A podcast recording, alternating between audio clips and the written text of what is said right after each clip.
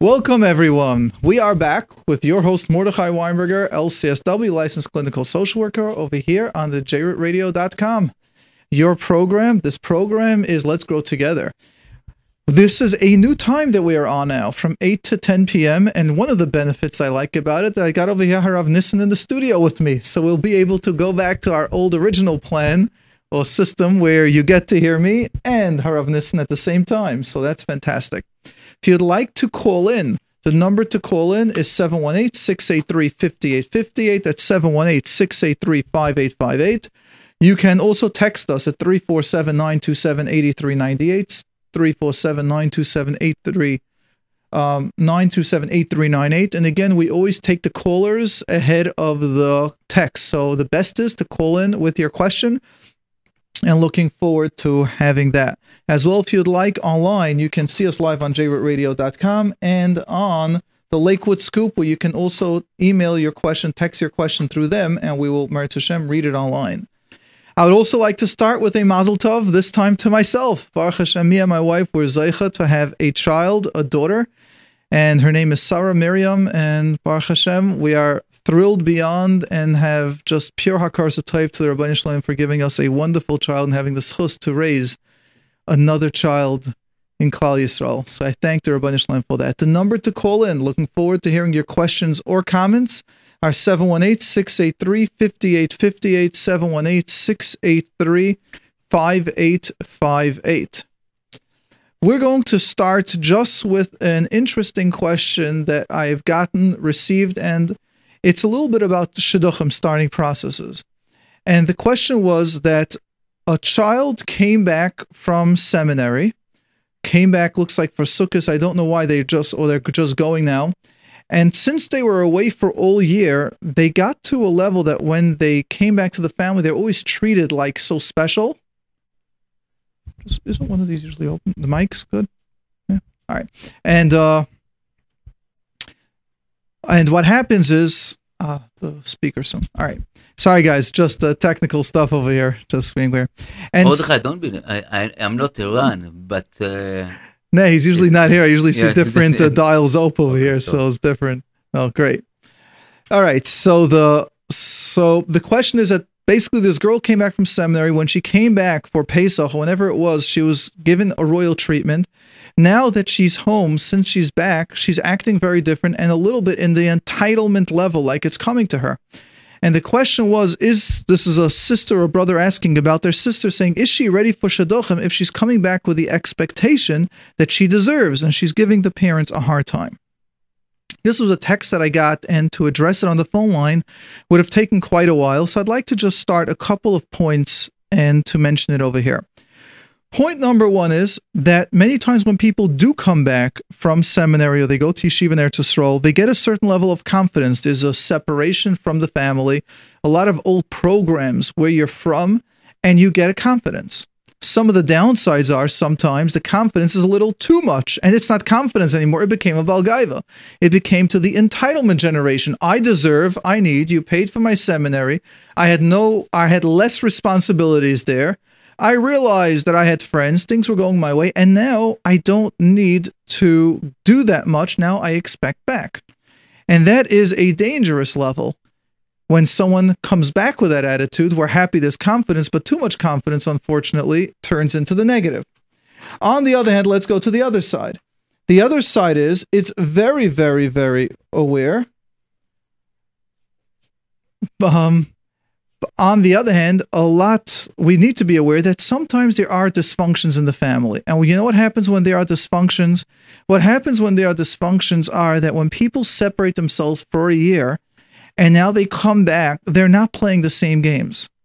And for that, me as a therapist, I always tell people when we have to deal with kibbud av v'em, with parents issues, we always get a Rav involved because you need to know what's going on. But at the same time, it's not called getting a Rav involved we're talking about getting the Rav that knows what's happening to tell us what's happening. Again, guys, I am now asking for the calls. Start calling in. We know people are listening. So the number to call in is 718 683 5858, 718 683 5858. Looking forward to, to taking your questions or comments. So again, the number 718 683 5858. Now, one more thing that I would like to discuss along these lines, and that is family systems. When we get together after a yontiv, sometimes this seminary girl might feel, you know something, I need to start. I'm in Shidduchim. I've got friends. I can't go back to the old role where I am now a babysitter. Which, what does that mean, part of being a babysitter? That means that now, whichever brother or sister needs me to help, I'm not able to do that. Yes, I could help my mother, but how many times are our parents busy with the married, married children? How many times does it happen that they're not working it out well? And if they're not able to, if they're not able to work, if they're not getting the system, if they aren't getting the system that they are used to, if they're not used to the system that if they're getting the system that they're used to, then oh, some people are complaining this kid is selfish. Many, many times I was told the person is not selfish at all. What is happening is something very simple. The person is now doing a little healthy assertiveness, not getting so clear, not getting so strong, and that's what we got to do now. The number to call is 718 683 5858 718 683 uh, 5858. All right. We got over here uh, text or question. When to express that you have a grudge to a person and when to simply forget. I would say this is once again one of those questions that what we need is we need to have called in. Why? Because you can't just say when do you when do you look away and when do you defend yourself. If we can hear the full story, we're going to see a difference and a huge change. We are going to go to line two to Suri. And the number that would like to call in, please, guys, we know people are listening and we know we always call in. So what we're asking is let's keep the lines going over here. Suri, you're on the air with Mordechai. Yeah, hi. Um, I just heard before I called in, I said, I hear you are talking about dysfunctioning families. Yes. And I just listened um, a while ago to your old question and answers. And answer for someone, 182, she asked about her friend, which has um, stress Yes. And she can't cope. And you said, when I listened to it, I was also thinking, like, what? Family doesn't do anything? Doesn't make sense. But um, this summer, I have one of my family relatives. Um, they live upstate. I want to go upstate. And I asked them if I can come over. And they said, um, first, she doesn't know. She doesn't feel well. And then Friday, I get a phone call from the husband of the house. And he calls me to say that it's 12 o'clock already. His wife is still sleeping. There's nothing for Shabbat. The whole house is turning around. And really, he doesn't know what to do. So I said, I'm coming over without your permission. I was there. I was like really crying for what was there. And the wife goes for therapy, quote unquote. Because she goes for therapy talking about her husband, talking about her kids, but not talking about her own issues. She's on medication, and she's very good because she's calm till 2 o'clock sleeping. And she ne- never says anything to the doctor. And it's not that they don't do, but they don't do the right things. So I would rather suggest if somebody sees something, and for example, for my, when my mother called to ask um, where we're up for Shabbos, and I was like, what, what should I answer? And she said, you don't have to say anything. Say we're on our way. We're going to finish soon. We're going to finish soon. You don't have to say anything. But the house was like turning over. And she didn't even, um, and that's when she started cooking an hour before Shabbos. So many times it is a good thing not to call a Dayan and say for the Dayan because that's not going to help. But just to inform the parent, just walk and see what, check out what's going on by your daughter, because it might be. Might I be got a question like, to you. We got it now. What I I don't know any Jewish family if they are dis, if they are functional that they don't know what's going on by their daughter unless they themselves yeah, are dysfunctional. They don't live with us. Oh, really? They don't they live, live with you? Uh, let, let's be clear yeah, again. There's a daughter. I spoke to my I'll tell you, it's my sister-in-law. I spoke to my brother and told me something is wrong. Uh, let's go backwards and forgive me for being so direct to you. How dysfunctional is your parents? Let's go direct. Let's understand um, the situation. I am married. I have in-laws. I've got brother-in-laws. I've got first cousins. I've got a huge extended family on all sides. I'll I have Nissen over here, and let me ask you: Do you know any parents that have no idea that their daughter is in bed till two o'clock every single day, and Shabbos gets put up an hour before Shabbos, and parents should know about it. Now, we're not talking about one Shabbos at a time. We're talking about months and years that she's going to therapy before. Hold on, hold on, hold on, hold on, hold on, hold on. Before we even talk about the husband, why the husband isn't informing people and going to his Rav, which I've got many clients that they call up the Rav and say, I don't know, you're speaking to my husband or you're speaking to my wife, and this and this is going on. Hold on a second Rav Nissen, do you know anyone that the family does not know what's going on, something so dysfunctional for parents? Uh, I would say I will be surprised to know someone like this. Right. Very, very surprised. So now let's go to your parents a second. If your sister in law is this dysfunctional, how is it that her parents don't see the signs and the kids don't see the signs in her, don't see that when they call the daughter in the morning, nine o'clock, she never picks up or she doesn't go out the Oh, house? She's not available. At that time, she's not available. And how many mothers hear the daughter, my daughter is not available at 9, 10, 11, 12, 1 o'clock? As a healthy parent, that won't pass. I'm sorry. What Well, we're talking about are two or was not a three generations of dysfunction. That, it does pass. Oh, Which no, one of. There's Wha- no three generations of dysfunction. Yes, my parents have some issues, but not three generations. Okay, let's not go through. Let's go to two. healthy. Let me ask you: What are the chances that you will not notice that your child is doesn't call you every day till eleven? Now let's go to the husband. What husband lets the wife sleep till two o'clock, one o'clock, two o'clock, doesn't get out of bed when she's going to a therapist and when she is going to a psychiatrist, to a doctor, and doesn't call them up and say what's going on? I'm in. This is my business. That's what I do all day. Boy, do I get it from husbands and from wives. If in three Yeah. sessions we don't see results, forget I about asked the same months. question. Um, they were here for Yom Tov, and my there was like a little fight. She was she tried to control to manipulate my sister-in-law that, is- that she has to read a book even though her husband doesn't let her. And then she was like, "No, your husband has to apologize for me because I tried getting it for you, and you said you're not allowed to read it." And then and after it was like for a while. I Hold on, you gotta slow down. You just told me something that doesn't even add up in my brain. Yeah. Who is No, I'm gonna tell you manipulating who to read which book? Yeah, oh The husband my is manipulating the the, No, s- the- no. who? That sister-in-law is very manipulative. She comes from a broken family. I know that. Good. So now we're talking about. Hold on, hold on. So now we're talking about her family. So that sister-in-law that gets up at two o'clock, her parents are healthy. Yeah, I believe that not because she wasn't home in her entire college. After, that's what I just um heard it. Ah, so like, let's hold on. "Oh, let's yeah, hold on a second. Hold on, hold on, hold on. home." So now we go. You're calling up with information that you've just experienced the beginning of a mental health crisis. You see a lady that's working till two o'clock, and now you want to jump in. I am still going to stick to what I said originally. Do not get involved, especially if you're don't family. get involved. Don't. And that's exactly what I said. You start reaching out and you're getting them for help. Either you go to the family, if the family is dysfunctional, not you, the parents. If not the parents, then the rabbanim. The husband needs the guidance how to get stronger. You getting involved will make it worse. That's what I said. Now I we're clarifying. because I see I cannot help anyways. I'm not there. I won't be. That is help. exactly my point. So now hold on. You started off telling me that the advice that I gave wasn't correct. I think it it's getting clear correct, and but clear. I The advice that I gave was correct. What? It was very correct, but I just think that some, if someone has a, a chesed on someone, they should just inform the parent to check it out.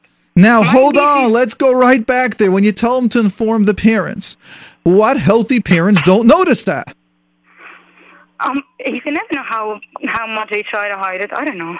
Ah, so now when I do say it is, uh, now let's clarify. I can't imagine that I said do not go to family because my first No, step you is. did not say that. You just said she asked if she should go to the Dayan.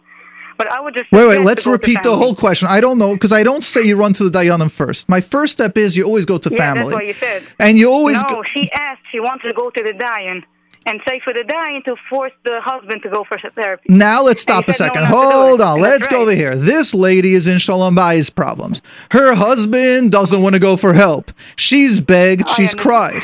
Let's understand the question. We can't just say go to Dayan. I don't say you jump to Dayan. Why? that's What Dayan? To? You said you should not go to the Dayan.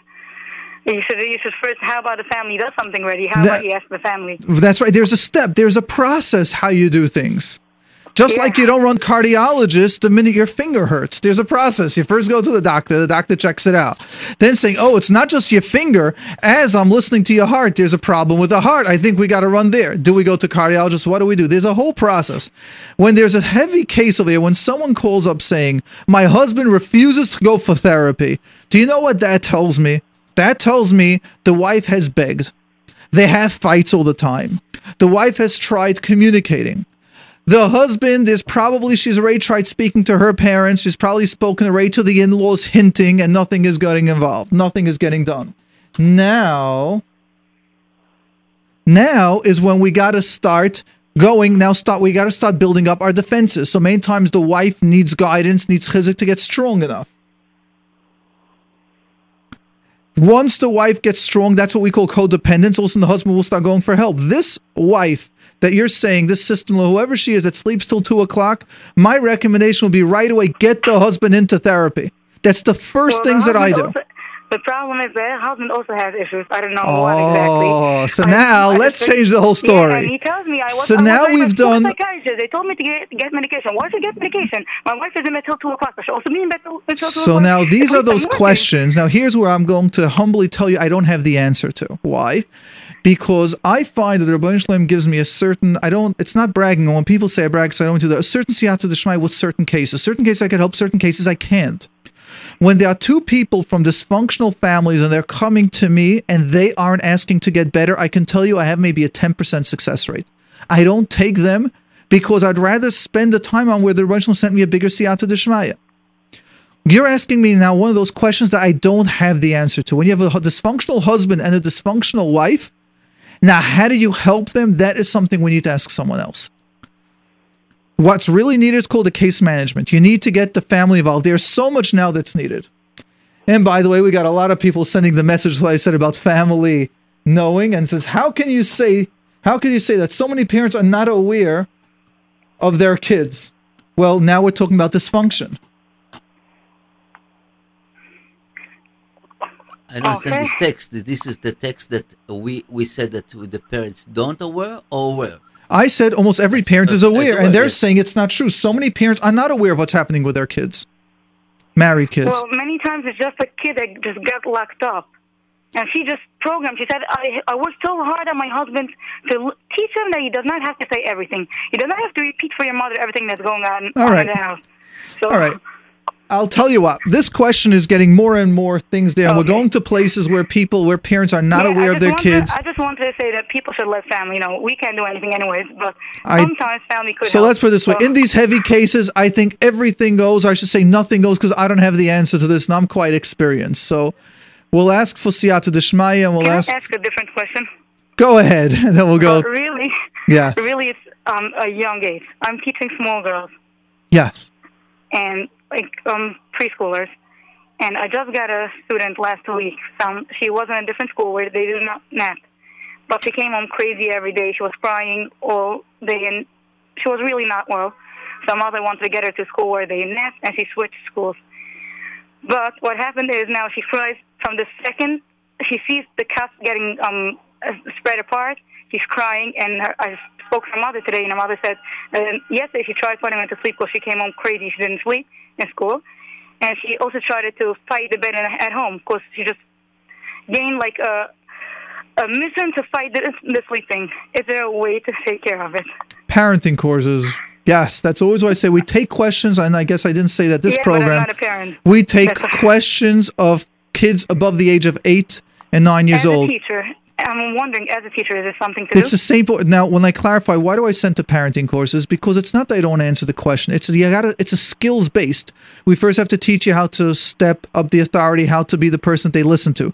Then we got to start knowing that to start raising it. It's about a four week process.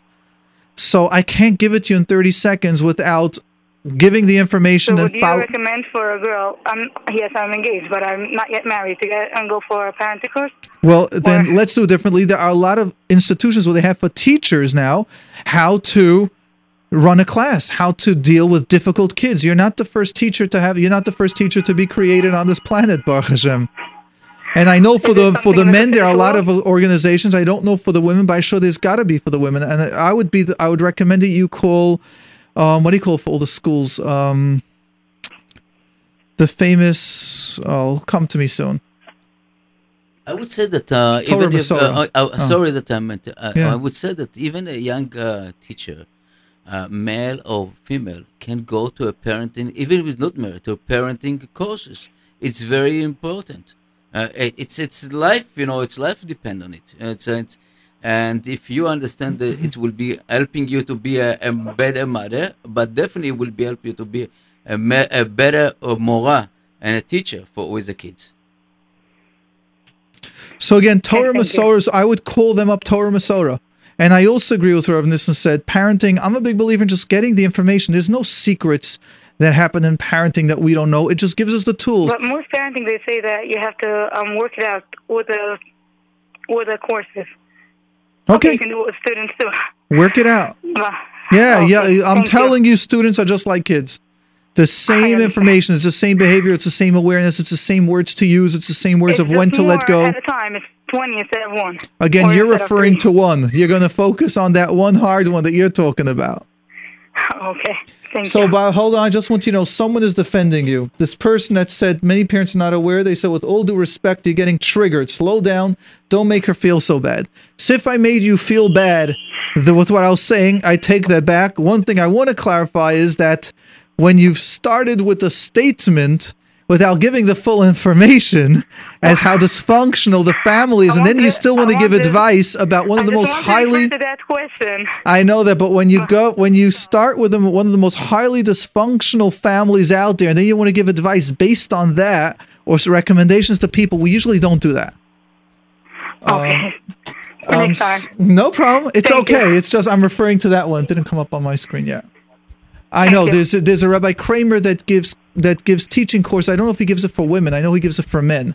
Uh, H. Das or something like that. There are some great people that give classes, and they give it throughout the entire year for Rebbeim. I have several friends of mine that have taken it, and it was a tremendous. I would say that uh, J-Root Radio next month will be have like a special seminar for teachers, especially for teacher from Rabbi Barzilai and other rabbis that will. Where can I get the info?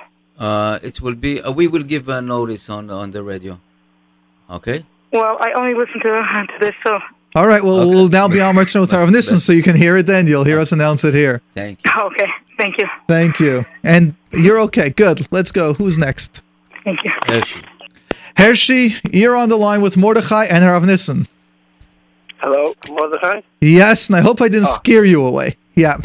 Thank, thank you for helping and help the uh, helpline. It's helping me for myself and helping me for help others. Yes. I'm learning with, with uh, Yes. Um, uh, Lemoes, uh, from, um, um, the, the, so bu- bullying. Yes. And uh, uh, I can remember. So I want, I want to ask, ask you. I'm feeling uh, uh, uh all the, all the time um, um, that I'm uh, I'm not I'm, I'm I'm doing good. I'm not doing good. How how, how can I deal with it? I'm go- I'm, do- I'm doing good with the with the Bukhara. Not doing good. I I, I, see uh, very good um um um uh, uh how I calling um um um, um very good results but but uh, I, I, all the time I I, I think to, to myself uh, I'm doing good, but uh, or, or not not doing good. Okay. So let's see if I got your question. Your question is that you learn with Bachram, and the entire time you're busy evaluating yourself. Am I doing good? Did I do something well, or did I not do something well? And let me finish off your question saying, and when you think you didn't do something well, you're busy beating yourself up and you're thinking about it the entire time. Is that correct? Yeah, yeah, correct. Excellent. Now, let me ask you is this just with Bachram that you learn that you have it with, or is this all the time? Uh, more or less with Bochum. Uh, more or less, yeah. More or less all the time? Um, yeah, yeah, yeah. Okay. So there are several things that this could be. I love when per, I should say I don't love it in a euphemism. I mean I don't love when therapists start shooting diagnosis. So let's just make you a regular human being. Welcome to the world of getting to maturity. What does that mean?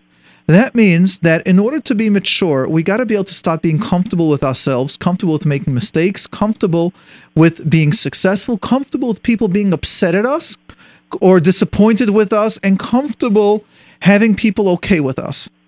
If we're going to live our life, and that title I call self esteem. Self esteem means I have a value, I feel good, I feel safe. I made a mistake, I still feel good. Someone likes me, I feel good. Someone doesn't like me, I still feel good because I have inherent value in me, because I feel I'm a matana from the Rabbeinu Shalom. The there are lots of professional diagnoses we could throw at you, but we don't need to do that. Most of the time, what I find with half the people is we're just missing a simple thing: confidence, self-esteem. So self-esteem generally is a several step process as well to get, but let's try giving you some of the basic tools. Number one, can you list me? Can you just tell me off the bat ten strengths that you have? Watch this. I'm gonna I'm gonna list ten strengths that Nissen has off the bat. He's smart, quick on his feet, able to take pressure, able to always balance, come up with creative ideas how to deal with things. No matter what, he's got a smile on his face. He's very honest and direct.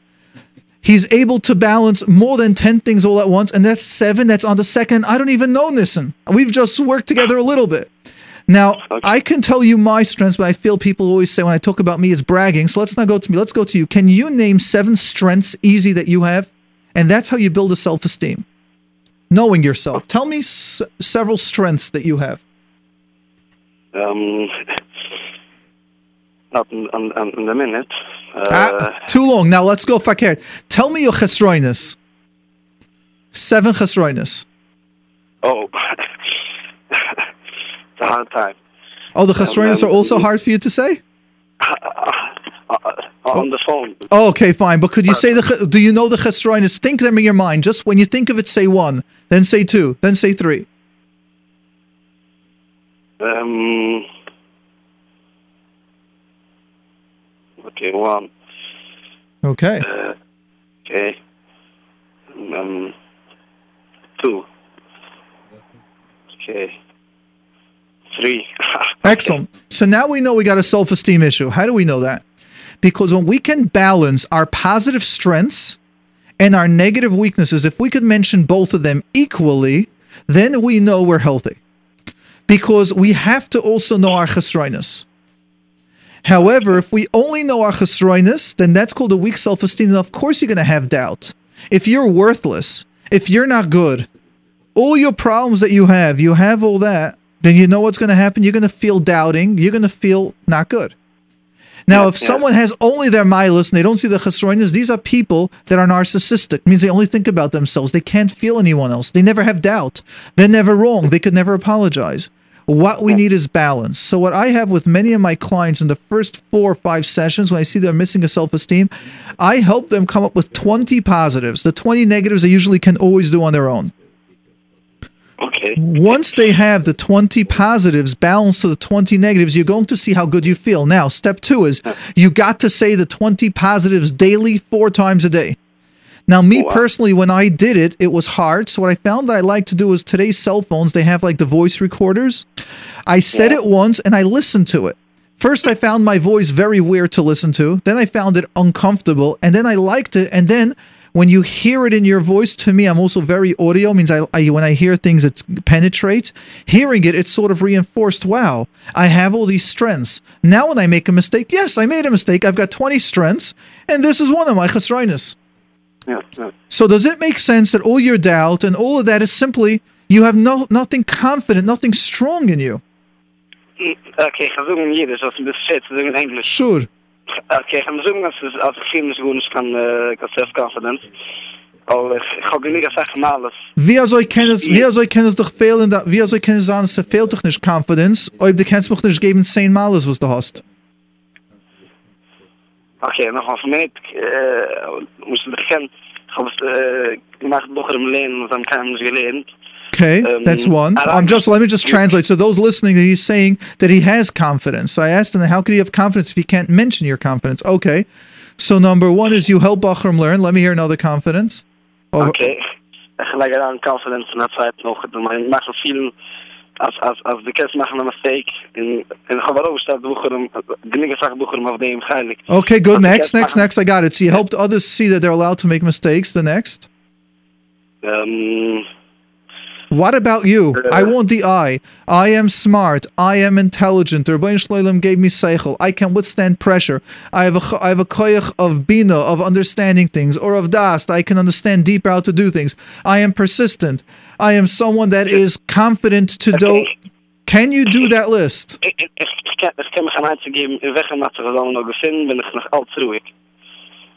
Okay, so let's do something else. Call up Metzashem next week. I'm going to give you exercise for this week and we'll follow up next week. For this week, what I'm asking you to do is make a list of 20 positives of yourself. Each of these are good. Have at least 10 of them with I. It means I means about me and not about Yenim. Not that I help Yenim be stronger. Not that I help that one. That could be from 10 and on. I want 10 about me. So like I told you, I am confident. I can withstand pressure and go on. I am someone that could take no and still move on. I am someone that is confident to take risks. Notice it's the I. It's not about helping someone else. It's about the me. I hear a lot of your strengths are about others.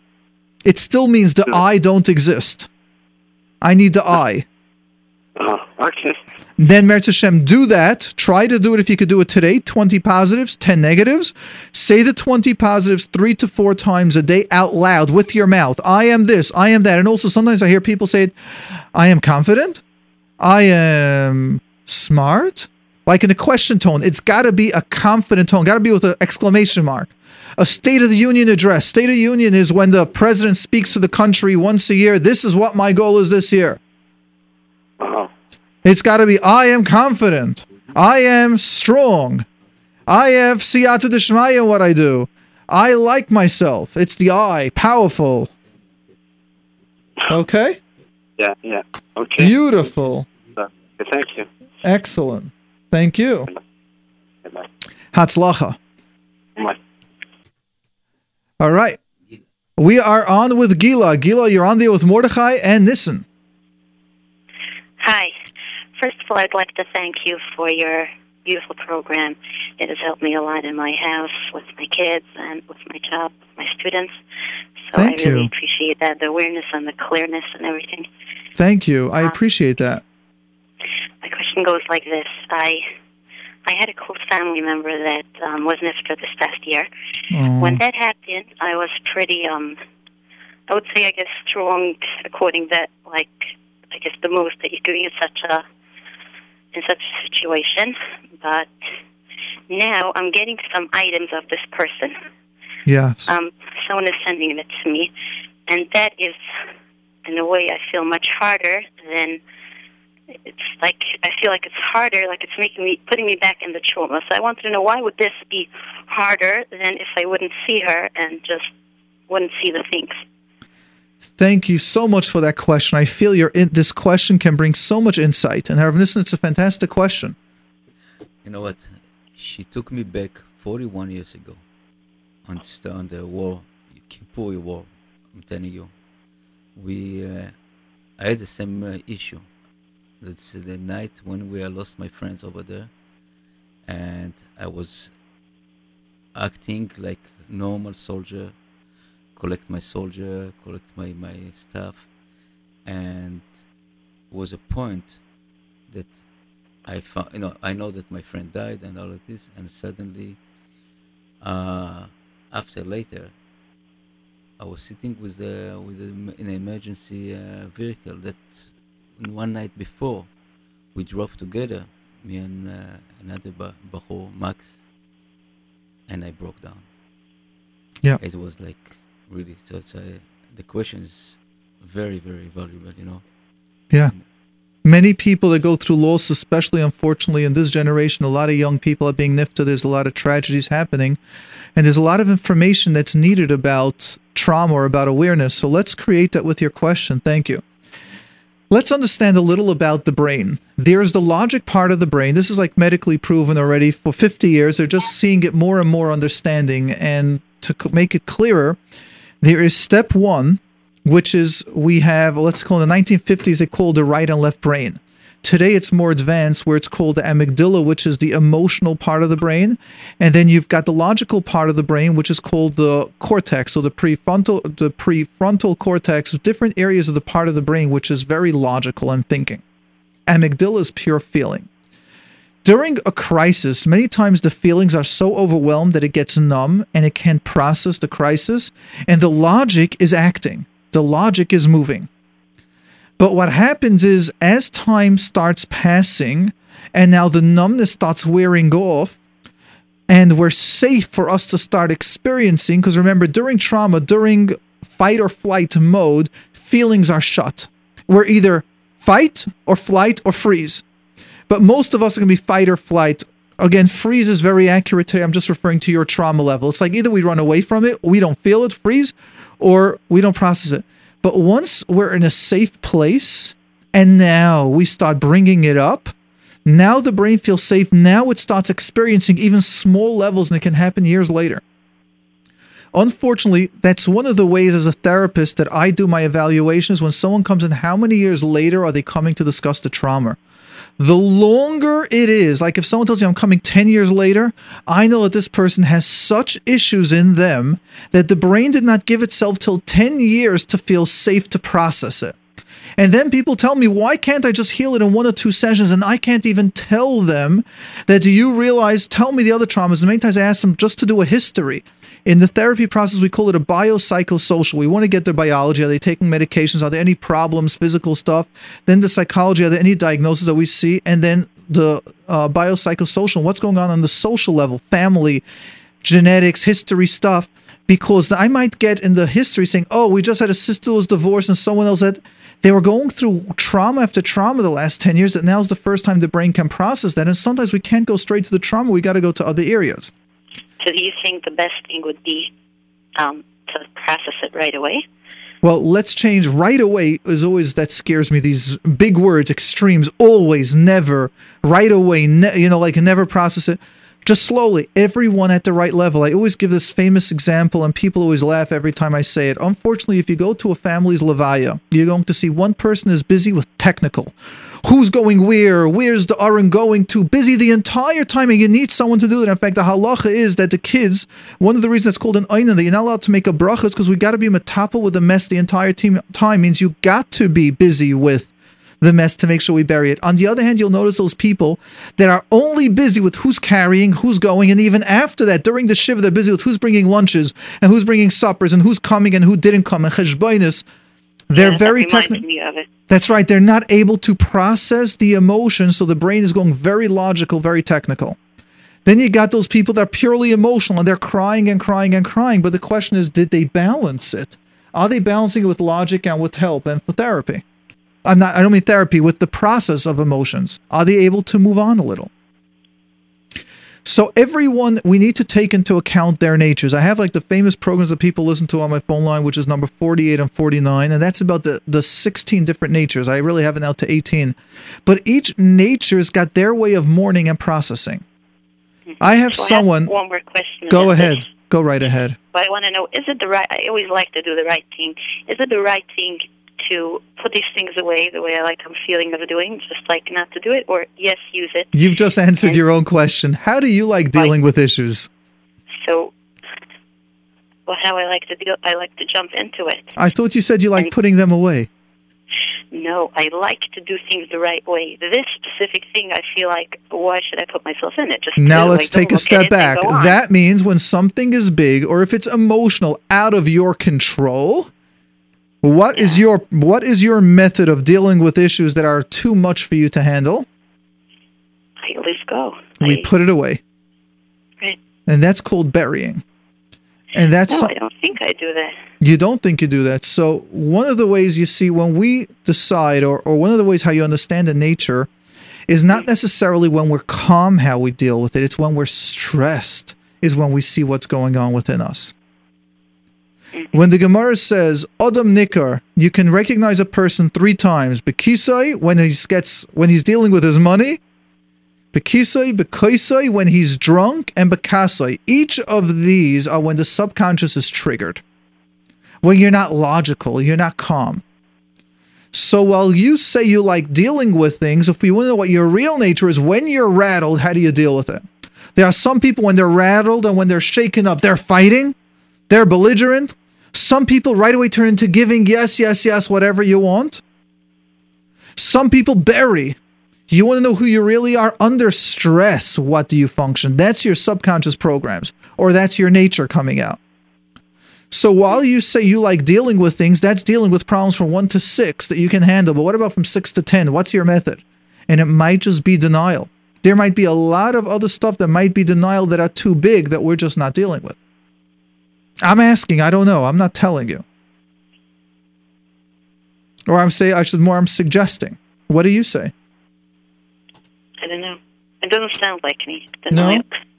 Whoever knows me wouldn't say that either. I don't. I, I, I mean, we're not talking about others. about We're- I know. Really, I just. I don't know. I don't know. I don't know what else I could um, refer to. So I don't know. All right. So the answer is everyone at their right time is the right time for them to feel for them to process. But processing is something that needs to happen. Thank you. Adi. We have Hoodie on the line. Hoodie, you're on the air with Mordechai. Hi. Um, first of all, thank you very much for your show. I really appreciate it. I find a lot of chizuk Thank you. in I, many of your shows. I appreciate that. And I also want to thank everyone for calling in, by the way, at this new hour from 8 to 10. It makes it a lot easier for me, Baruch Hashem, and it makes it a lot easier for a lot of other people. Um, I have a question. Um, if someone is has gone through severe trauma and is currently in therapy, would hypnosis um, interfere if they would go to someone else for hypnosis to help um, get rid of the trauma? Well, you use the word hypnosis. Do you are they going to go? Do they know anyone that does hypnosis? Is this person's licensed? Does this person have experience with hypnosis? Hypnosis Yeah, is one of these fancy licensed. What? That person is licensed. Okay. Does that person now when you say the word hypnosis, let me educate some people. There are several different types of hypnosis. There's relaxation that people call hypnosis. There's waking relap- uh, hypnosis where a lot of people go to this guy in Boston, they call him like the mad Russian, where he gets you to stop smoking and losing weight. People travel all over twice a week. I heard about that. I know some people it worked fantastic. I know some people it didn't work at all. And that's complete different types of hypnosis. Then in hypnosis, there's Rogerian hypnosis, which is using stories and analogies for the subconscious. There are some very Yeah, I'm talking about bringing the subconscious. I know, but you Oh, use again. conscious. I- I'm just going to apol or clarify. When we use words, if you're not a clinician in the field, you might they all the words might sound familiar. So I would not be able to answer a how deep the trauma was. Every clinician means you need to do an evaluation, and the, the real person to ask is the therapist that's working with this person. So I can share with you one of the sad stories. if the therapist is not so familiar in the field of hypnosis, then the person has to realize do they want to take the chance? It's that person's decision.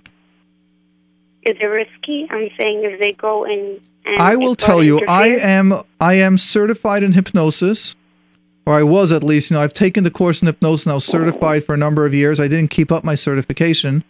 Mm-hmm. However, I found every case very different. I do not do hypnosis because most people that come to me for hip came to me or want to come to me for hypnosis did not want to deal with their issues. They wanted to knock me out, remove the problem, and then get better. Nothing in this world, from my experience that the Ribbono Shel Olam has ever created, works that way. Just knock it out and do it. They might knock out a person to do surgery, but then the recovery is four months. Right. So my so difficulty when I hear the word, when someone calls me about hypnosis, it's like one of these trauma questions to me. Like, could you please heal anxiety that I've gone through for 30 years in just three sessions? So when no, you no, I don't mean it in this way. I mean it more in like just to help, to help more. So hypnosis can be great. Now I would ask you to find out if the person is if you heard positive feedback on that person. So besides them having experience, if you have positive experience, I'm always a believer in trying things. I'm a huge believer in subconscious. You hear me talk about that all the time. But all I'm saying is, I, I always like giving this waiver that when I hear the word hypnosis, to me, it's one of those triggers. I would say nine out of 10 questions that I got were people that did not want to face their issues and just wanted the magic pill. Like today, everyone is still looking for the diet pill that you can eat all you want, you take that pill and you lose weight. Let's wake up to reality. We already have those plastic cups that we throw out. We've got plastic plates. We've already got plastic teachers in Rebbeim that after the year we get rid of them. We don't care about them anymore. We already have plastic Rabbanim that we don't stick to our Rabbanim. We don't ask them. You know, soon we're going to have plastic people. We're a plastic generation. What happened to the consistency? I once heard from a Rav that said the world used to be a one dot world. That means you were married once, you had your children, you had your one job, you had your one Rav, you had your one shul. Today, you got to be a Rav, you got to be a therapist, you got to help people, you got to raise money to be an askan, you got to be an engineer, you got to be a mathematician, you got to know history. So to this generation, we're busy with the dots. We're supposed to have 50 dots, and we don't have not one dot. So I definitely feel that any hypnosis therapy for someone that went through trauma in general, I don't know why you're jumping to hypnosis. I would recommend EMDR. That's a subconscious therapy which has got huge amounts of of research showing that it works. It's also trained, given it to right, license. So, um, this person that is doing therapy now doesn't work with EMDR. However, the one that does hypnosis does hypnosis together with EMDR combined. Okay, it's EMDR and hypnosis are two very, very different systems. I, I cannot see, since I know both of them, I can't see a person being able to do both at the same time. No? No, unless they did a deep relaxation and then they're trying to do the eye mode sensita- sensitizations or going back to different stuff. I'm not sure how. It could be, but I guess I like when people are creative in every step, so maybe. I, I'm not sure exactly what's happening over there. Okay, thank you. Um, I would like to ask you for a suggestion Sure. about on your phone line about the um, you discussed several topics. Um, I wouldn't be comfortable saying it on air, but if I can text it, you would read it now. I'm Uh, not saying live. you mean the question? A question or a topic? I-. Since I've started this JRoot Radio about a year and a half now, I haven't done any shiur any of those hour programs because to prepare a shiur, which people listen to an hour, takes me about eight to ten hours. Just Wow. uh, yeah, that's how long people have no idea. When I got 62 shiurim, we're talking about 600, about 600 hours put into it. And the amount of times I did recordings and they didn't work out, there were a lot of stuff that. So when I'm doing this program, this program itself, besides for the two hours, the preparation, coming, going, and all that's about four hours. Just that I'm not able to balance both. And I feel that there's a far. I can tell you from seeing the numbers, there's a far greater awareness that people are benefiting from this. So, Meretz Hashem, in the future, I do plan on taking time off of work and doing again the topics and continuing. There are so many topics I still want to do. However, the balancing both of them, which is chesed over here, um, I need to balance it also with reality. Right. Okay, thank you so much. So I would just tell you if this person does EMDR and knows hypnosis, I would te- definitely tell you to give it a shot. Or a separate question: Why are they still going to their regular therapist? Why not just go to this therapist that does the EMDR and the hypnosis, and it's a licensed therapist? EMDR can only they only train it to licensed therapists. Because they've gone to the other therapist for quite a while and they're happy there. Oh, s okay. Now if that therapist is happy with them going, just want more help, a bigger boost for the severe trauma. now has medication been introduced? Do you know if medication was used at all? No. It has It not been in, in, introduced, or you don't know about it. No, it wasn't introduced. Okay, I just want to also mention that bit that vitamins and medication can be needed many times for something like that. Like I don't want to go into which ones, but let's take. I'm just going giving an example, like an SSRI, which is like a Prozac, a Zoloft, and those stuff. Again, you need a doctor to do it.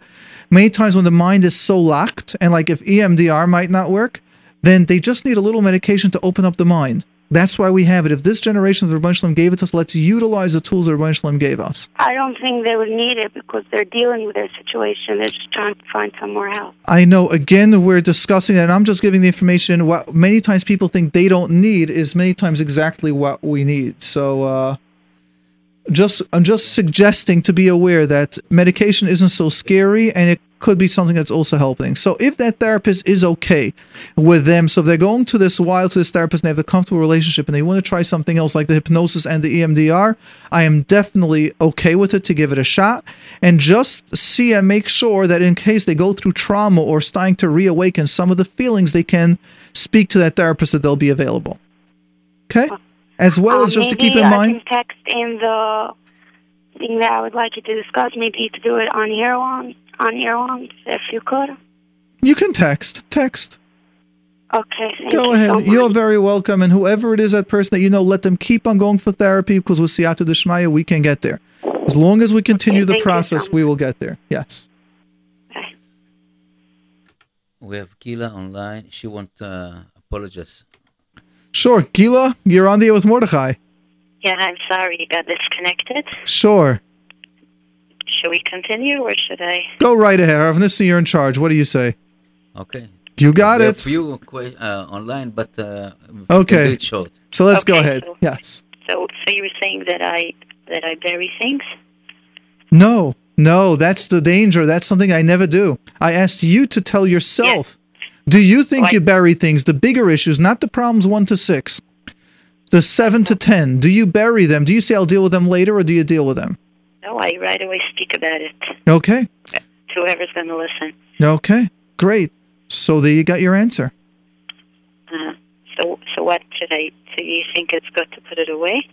I don't understand. I, I here's where I feel a little under not understanding what you're saying. You tell me your system is you deal with it right away, talk to whoever listens. So then how does the question come in if that's your nature? What does that mean you should continue putting it away? You've put it away for several months. Now you got the, the clothing or something got you triggered again, and now the question is to put it away. Here's where I feel like I'm not getting you. Uh-huh. Uh, no, no. Do you understand my question here? If your nature is to just deal with it, then your point would be, you know, I want to deal with it right now. Is it okay for me to deal with it? When you ask me, should I just put it away? It sounds like your nature is that you Yeah, bury that's things. That's what I want to ask. I want to ask: Is it okay for me? Is it is it fine? Is it a good thing to deal with it, or is it better to put it away? Now, how do you? okay. Um, so the answer is everyone based on their natures. What is your nature? Uh-huh. Okay, I guess I'll have to figure that out. Exactly. Okay. Hatzlacha. Thank you so much. You're welcome. Thank you. Okay, we have Hinda online, whichever line, online. And those of you that would like, you can call in. The number to call in is 718 683 5858, 718 683 5858. We're getting so many fantastic um, texts. I wish if you guys would call them in. It would be great. So feel free to call it in. Be brave. Call it in 718 683 5858, 718 683 5858. And Hinda, you're on the air with Mordechai. Yeah, and Miss- hi. Yes. Um, okay, my question is that um, I do I have trouble sleeping, Okay. and um, it's like a, a long time thing, and but I I don't know you know I want to improve in my sleep, and it could be that I do I suffer from anxiety, so it could be connected, but I want to but if when I don't sleep, then it's so hard during the day to to carry out my you know to function because I'm not sleeping enough. Yeah. Hmm, And what's your question? No, I'm just like like what could I do It like as you know to get me like better sleeping so I take something and I don't want to be hooked on like too much sleeping pills either. And whatever, I just it's I, So- I need to improve my quality of sleep because then Sure. I could I need I have a lot to deal with and I have, you know, to cope with everything. Yep. So let, let's discuss two minutes about sleep, about anxiety. Do you know how the brain mm-hmm. works or what happens when we need to go to sleep? Our brain has to go through several processes. One of the processes when we go to sleep, our brain has to do is it's now safe for me to go to sleep. I've taken care of everything that I need to do. So many of us that suffer from anxiety or that have a list to do list of a thousand things and all we do is 10 when we got to go to sleep our brain can't shut down because it's thinking the entire time i forgot to do this i should have done that all those thoughts start popping into our mind correct Right. Correct. and now what happens is we have a brain, such a powerful brain. And unfortunately, if we don't clean it out, we don't give it its car washes, we don't learn how to turn on on switch, off switch, the medium switch, then it affects our emotions. One of the steps that happens is at night if we don't go to the car wash, what happens to a car if you don't go to a car wash? Then it's dirty. gets dirty. And what happens if you keep it so long and now you're going to go to the car wash once in a while, but you won't be able to remove all the gunk, will you? Right. It won't come out. That's right. So what happens is when that happens long enough, our subconscious says, I am not going to let you bury it anymore.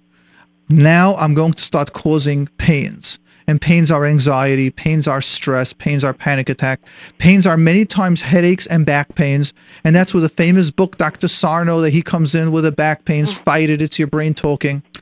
So, So- headaches come from that too. Sure. Again, you always I always tell people you first have to rule out the medical level, but once the doctor, which most of the time the doctors say it's nothing. Because they say that I, I, it's from anxiety. She tells me. I said I can't sleep at night, so she that's what she tells me. Someone's recommending for you to take a Klonopin.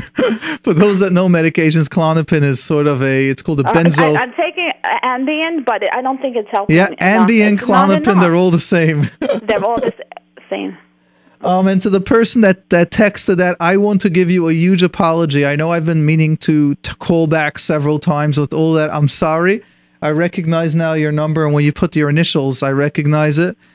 Life, as you know, has been very hectic my Baruch Hashem, with lots of huge successes. But talking about not sleeping, I was thinking I also wake up now very tired. In fact, this morning was hard to get up with the alarm ringing, but Baruch Hashem for good reasons for my baby, but uh, my daughter. However, yes, these are all issues. Now, I hate being the one to say this, and I try not saying this, saying like find a therapist. But if you have anxiety, you might need the tools. It could be like five to 10 sessions just to give it to you. And I'll give you like some of the tools that we work with a person. Number one, start journaling. Means write down at night, a half hour before you go to sleep, all the stresses that you had that day. So yes, this morning I wrote down like all the list of things like I had the phone calls to make and what to do. So I felt better the whole day today, even though That's I was tired. That's right. I wrote it all on paper, so I That's right, but that is step one. Now, if you can do that a half hour before you go to sleep, you'll find that all the things you didn't accomplish, all the things you want to do the next day, you'll find it out of your subconscious.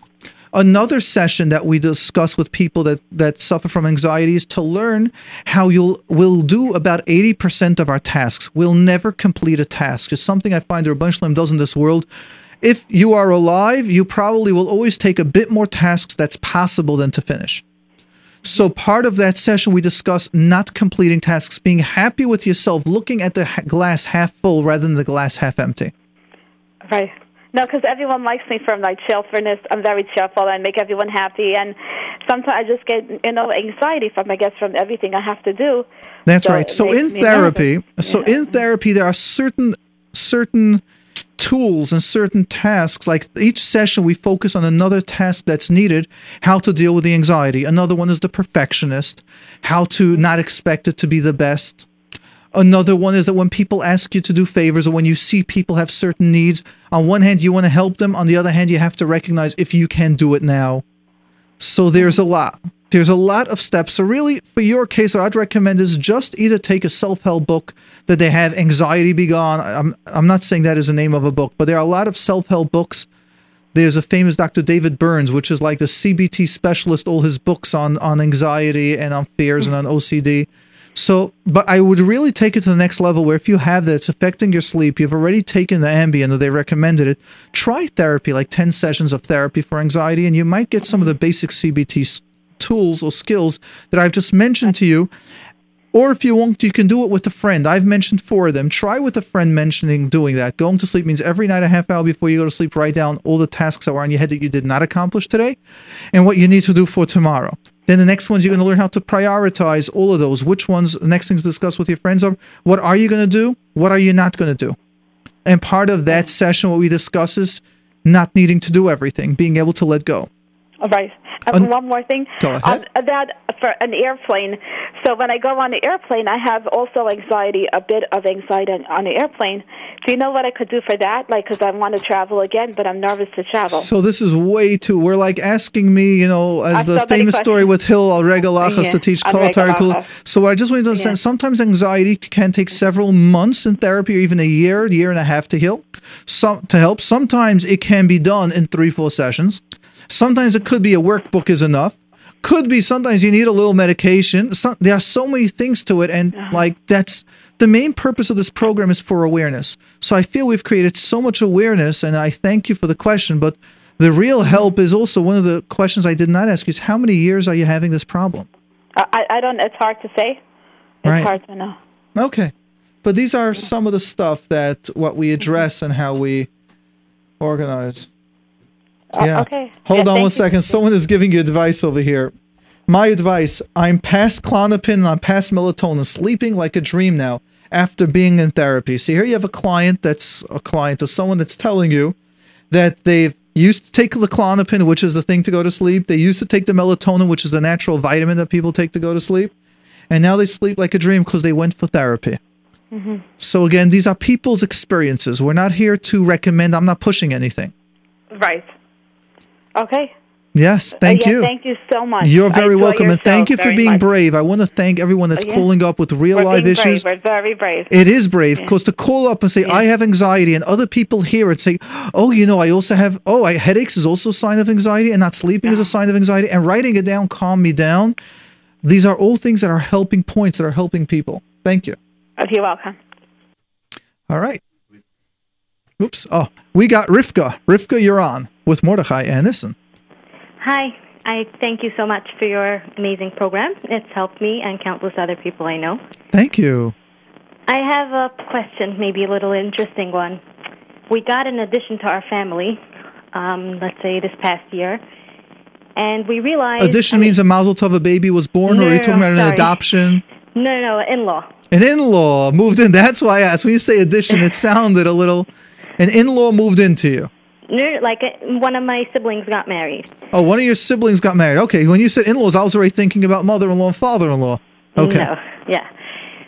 So um, it took us time to realize that she's like a chronic liar. Yes. Not with things that I could pinpoint that she would have benefit from. I mean, we want to know how to deal with it. Like, we obviously don't confront her about her obvious lies, but I want to understand the logic behind it. Why would somebody lie if it's not for their benefit? First, I'd like Rav Nissen. You take over a little. What do you say about lying? He's a guy that's Bachshem has a wonderful family, works with so many different people doing. What would you say about lying? Why would you say someone lies? You know, some people are thinking that uh, by lying, they, they being important, they become, yes. they become important for the, in their point of view. And we basically, I think that we are the product of what other people thinking about us. You know, yes. so that's what happened. That uh, this poor uh, lady, poor member of you, uh, the new member, is thinking that by lying she will be uh, you know, bringing herself to a higher level, and you know, it's show that she has very uh, low, low confidence, and uh, she want to show that to, to, to, bring herself to a higher higher madrega, to uh, by by exaggerate, give, giving some stories about you know, and unfortunately, that's happened to to all of us. And uh, you know, if it's friends, if it's it's a it's a it's a new me- uh, member of the family every uh, so the things is like in my opinion just let it go and slowly slowly it will go away and the husband or the wife will have to treat with this but it's not your problem my, right in my opinion uh, right. So I would like to add on exactly to not add on first clarify uh, or validate exactly to what Nissen said. When we lie, it's when we don't feel safe in our own skin the way reality is. Does that make sense? I guess so, but she seemingly lies things that don't make her better, like just some to distort the truth. Yeah, now let's take it one step further. And I use this example for stealing. When does someone need to steal? Hello?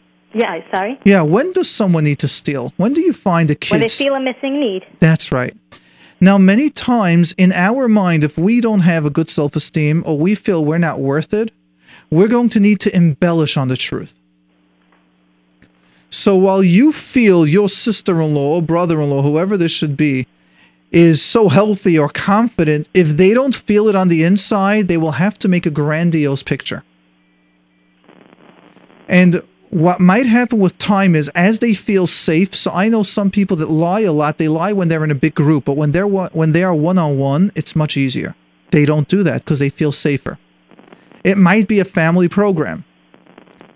That's a second point a third point i'd like to, you to understand is there are different natures as i mentioned there are different natures the Ribbono Shel Olam creates there's a nature of some people that are grandiose I always like this. I hate this. I have the nicest thing. I cook the best foods ever. No one ever does anything close to what I make. And it's not true. It's a nature. And many t- many times those that are exact or those that are introverted, not introverted as in quiet, but as in an intro nature where they're within themselves, they can't stand those great big embellishes. And if you can understand it might just be her nature, then you do the division by half process. Division by half means whatever they say divided by half.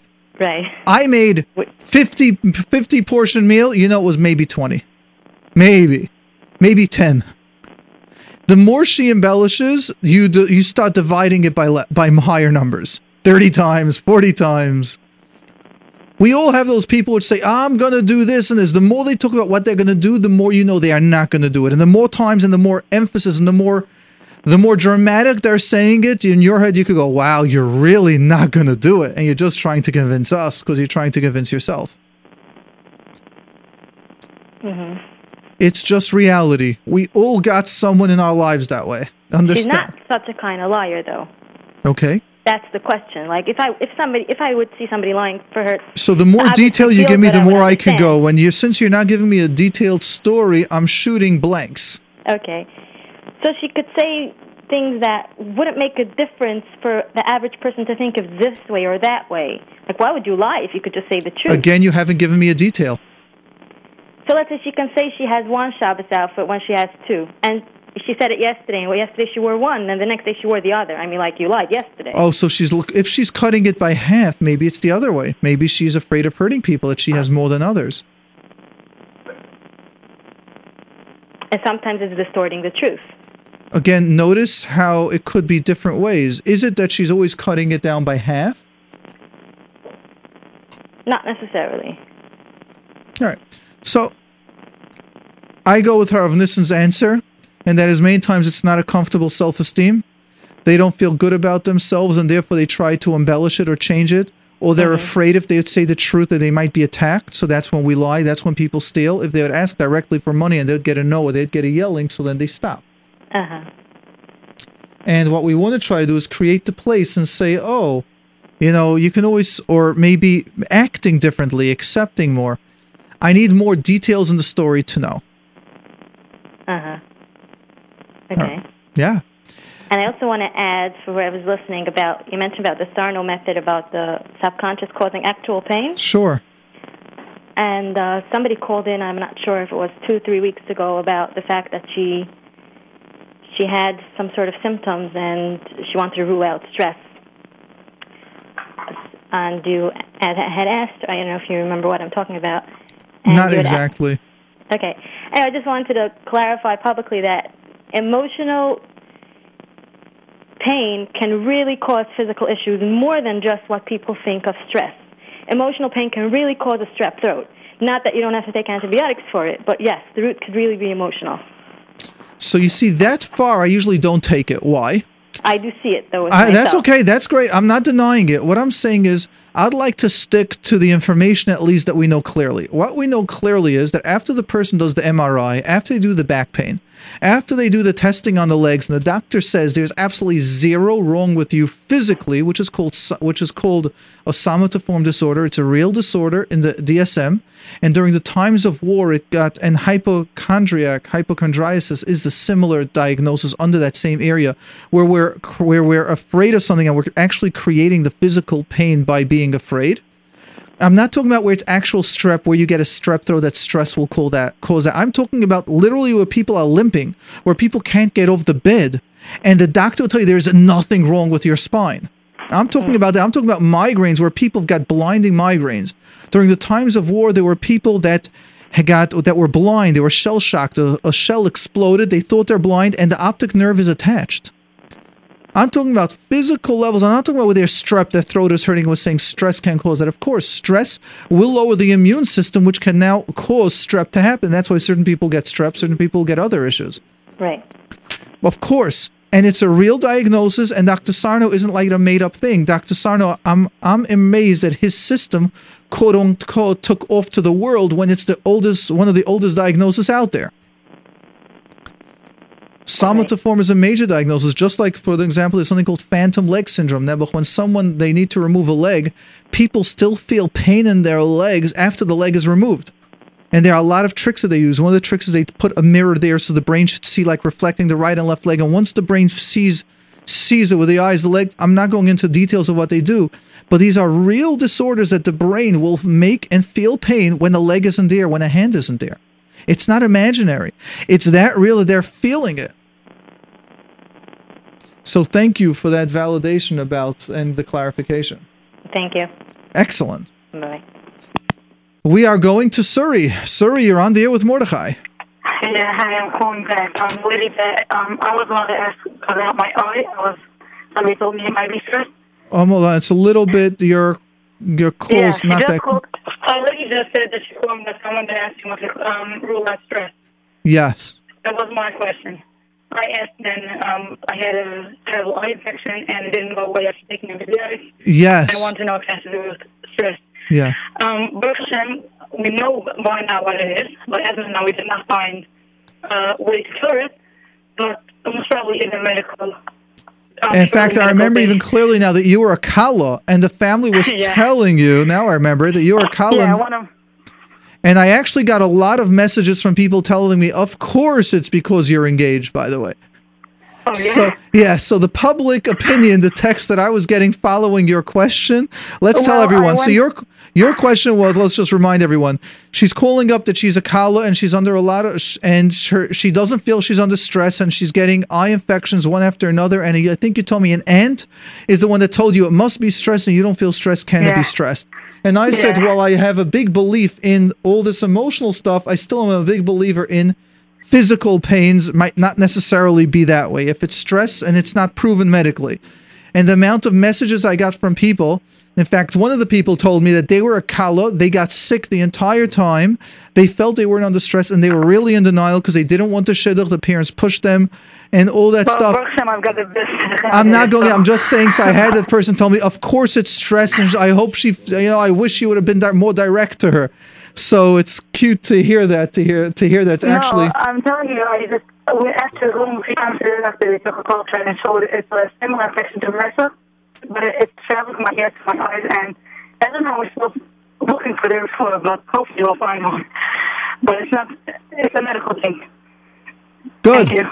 You're very welcome, and thank you for that feedback. Appreciate that. Okay. Just for the people who want, um worrying about it, so thank you. You're welcome. Very good. Thank you for calling up. And Mazel Tov and Mertz Hashem. You should be zeichet to build the bayis neman b'yisrael l'shem teferes.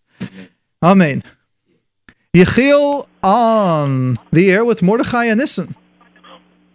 Hallo, uh, Mordechai. Yes. I'm from London now. Oh wow, you're staying up late. Let me tell you, I so appreciate it. The first text that I got in today's program is, let me read it to all of you.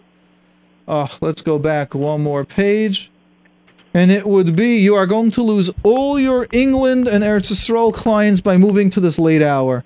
And I want you, here it is. Be aware you will have, oh, less, I'm sorry. You will have less Europe and Eretz Yisrael calls, but more children. Okay, well, we haven't had children, and we have had less European and Eretz Yisrael, and I do apologize, and I did take that into a cheshbon.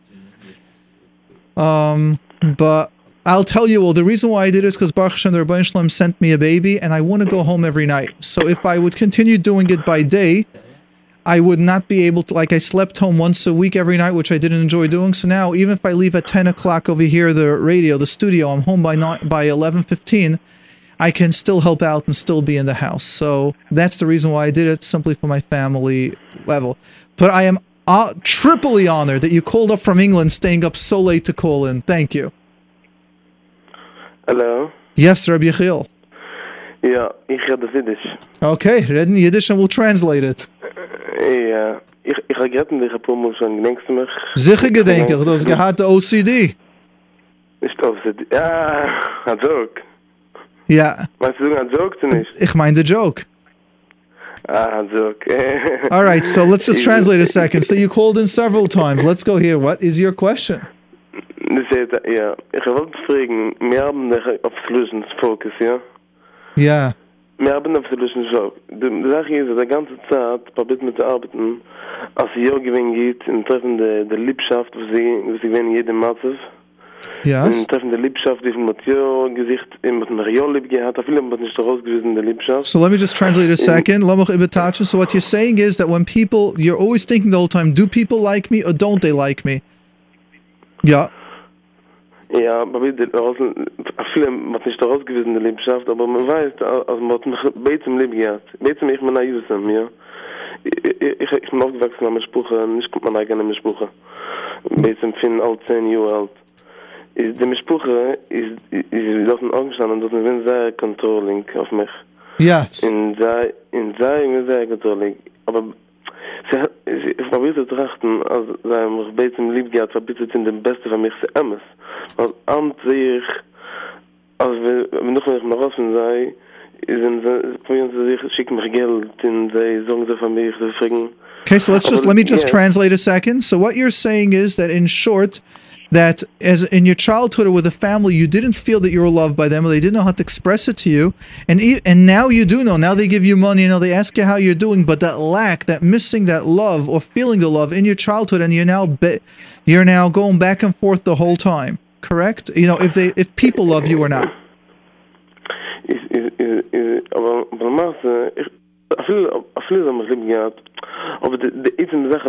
de geregeld man feeling dann wir tun die Sachen, auf viele Hand treffe ich, da anderen, da anderen verschiedene Geldsachen mal an der Hand. Da suche ich ganz so, nein, ich darf dich da durchtrachten, ich darf da durch, darf da durchtrachten, zu sehen, wie sie geht für dich. Sie trachten ganz so, okay, los, kide, ich kann nicht reden, sei gut, nicht. Good, let's take a step, let's take a step back. Wo du dann, Schala, what's your question? Mashal is, le mas interagieren, äh, äh, um sich ja, aber da kriegen wir uns ganze Zeit. Ze getin een ganze tijd ik zeg aan king man So you feel that they've gone against you the entire time. They're very controlling, even though they meant it with love, but they still went against your needs. was das muss zoeken als een mens met twee maar maar ik kan ik kan zijn snoek kicken Yeah. So now, what's your question? Jetzt, jetzt ich schon a frische Maße. Hold on, hold on. Let's go. What's your question? Let's go to your question. Rabbi Chil, what's Vusudan Shala? Wie sie können treffen de Liebschaft auf viele, wenn sie gerne gegen Mann. Oh, so your question is how can you love someone when they still hurt you consistently? Correct? In ich spiel ich spiel ja. We're not there yet. Hold on. You see, we've jumped 10 steps. Let me ask you. Ich spiele ich habe eigene eigene Ballabus. Aber dann wird man wenig ganz entertaining in der sei. So let me ask you, let me give you Lamaha Dava Daima. Someone that doesn't know how to read, and you want them now to learn in the Torah, Ksav Ashuris, without ever learning how to read with the with the Tamim. You, we have so many steps that we got to go through. Number one, now, do you, do you have a good language with them? Can you tell them that they are controlling? Do they understand? Are you able to first work out the pain, saying, Do you understand that sometimes the way you speak, I take control and you might not mean to control? Can they accept and know there are about 10 steps before we're going to get to actually loving them? Love is something that has to be worked on, has to be built on. We're able to destroy. We can choke someone. You know, there's a famous Gemara that I love in, in Masechtas Kiddushin Daf Lamed, and it says that you could give over to your father, you can give him avaz, you could give him goose to eat, and unfortunately, you're going to be kind of gehenim, and you can send your father to work, means work hard, and you could be getting the best Olam Haba. And Tosafos brings down the famous Gemara what it's basing on, and it's based on a Yerushalmi. And Rashi also brings it down to the Yerushalmi says a story. Both of them were story. There's this one guy, a wealthy man. He's giving his father the greatest food, and he, the father asks him, "How do you have money?" He said, and basically the son responds to the father, "Just chew your food and go." So the Gemara Yerushalmi says, even though he gave his father everything, but he spoke to him so negatively, unfortunately, he's going to Gehenna. And then the Yerushalmi says the other story where the king served a certain father papers to join the army, to join the king's palace. And you know, once you go there, unfortunately, at the father's age, he won't come out alive. So what the son did is the son told the father, Tai, you take my job. I work in a Richaim. I work in a mill where you have to go. It's very hard to break the barley and all that. You take that job. This way you'll support the family and my family, and I'm going to go to the army because I could make it out alive and come out. See, here, he gives the father the worst job. He has to do physical labor, and he's kind of Olam Haba.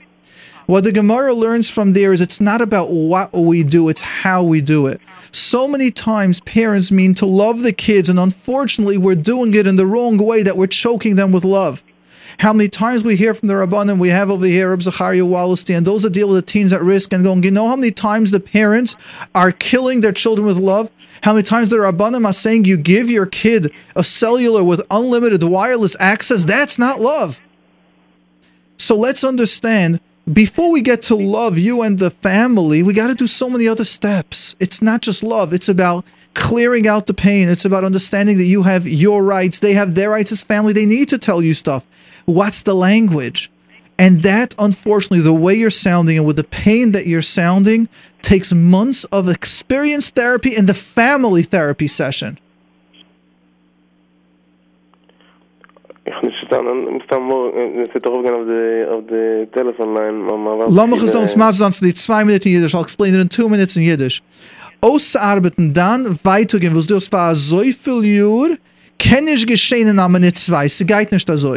Das ist Juren von Ausarbeiten, aber du darfst ein Experienced Therapist, was kennt ihn Family Therapy. Family Therapy ist nicht Individual Therapy. Individual Therapy ist, wenn man sagt, eine eins auf eins, los ob, sein gemeinte Beste, das ist ein Klau. In efsche arbeiten mit sei in als zweite klar aber family therapy immer like beide zusammen.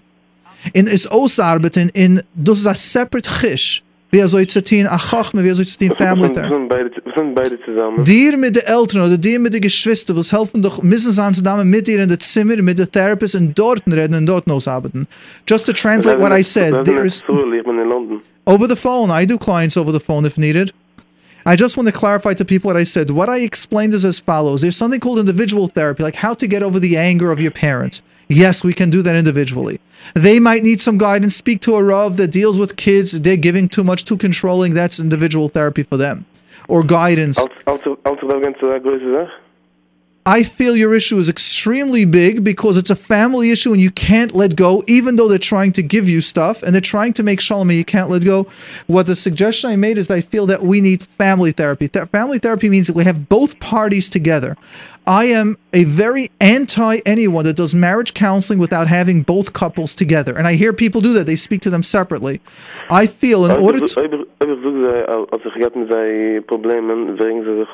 Oh, so here you go. So now, so now what you said is if you tell your parents you have issues with them, they get angry. Here we got what the issue is. What parent, when my kids tell me, Tati, I'm upset at you and I can make mistakes or I'm very angry, the kids crying, Google, what did I do? Explain it to me. I don't have an issue. Listen, do you have an issue saying if your kids are angry to ask them, did you do something wrong? No, not at all. And I'll ask them what what is the problem. That's right. I try to, to verify what uh, because their their point of view it's a total different point of view. So sometimes I want to see what their point of view about it. And if they're right, would you say you're sorry, or would you say uh, a father's never de- allowed to say I'm sorry? De- definitely, definitely, I would say sorry, That's apologize. And we'll see how not to do it again next time, or or maybe we'll even explain why we did it. Sometimes in authority yes. positions, we have to do certain things. Yeah. But what would you say if a parent gets angry? If a kid says, "You know something, I'm hurt at you," what would happen is, and if your kid would tell you "ta" or "I'm very angry," and you'd say, "Hey, you have no right to be angry at me," what do you think would happen with that kid? Would he talk to you I again, would, or she? I think they will shut themselves, and uh, I would never dare to tell me again. Uh, I'm angry about or what are they feeling about it. You know, if you want to, to know what kids feeling, and you have to be open and to try to be uh, on with what you call the finger on the pulse to see what what's going on with them because this is a the pressure present and uh, we have to, to deal with the, the pressure present all right, my friend, we've got a lot of people waiting. Thank you for calling in and staying up all the way from England. I appreciate it. Thank you. In Siyata Dishmaya, who are we going to next? Uh, we have uh, Esti. Esti, and then we're going to take two texts after, two I, quick texts. I think we have uh, quite a few. we have quite a few texts. Yeah, but I like I like the people that call in. It's just two special people that we're going to pick. Okay. Good. So, Esti, you're on the air with Mordechai and Harav Nissen. Hi. Yes. Um, I just wanted to clarify the definition of anxiety. Um, there seems to be two definitions. Anxiety is fears, and then like uh, stress and yelling is one linked to the other, or are they two separate things? It's wonderful. Let's clarify. Anxiety is even more than just two definitions. Anxiety in the clinical world is an entire mesechta with different parakim.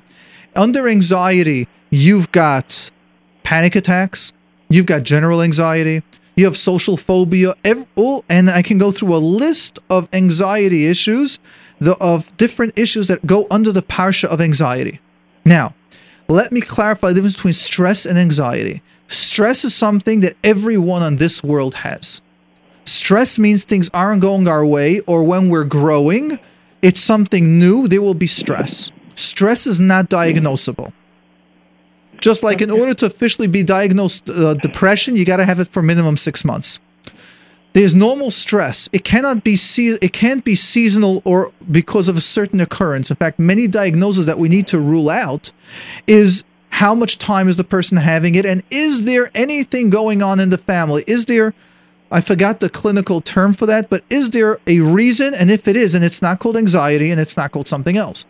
Just like PTSD, post traumatic stress disorder, can only be diagnosed after X amount of time. If Mhm. someone unfortunately was in a bombing, then there is a different diagnosis if it's within that month or two because we know that it's a trigger from a major trauma. But even post traumatic stress disorder, post means it's after a while that it's still there. So stress is something that we all have. Erev Pesach, stress.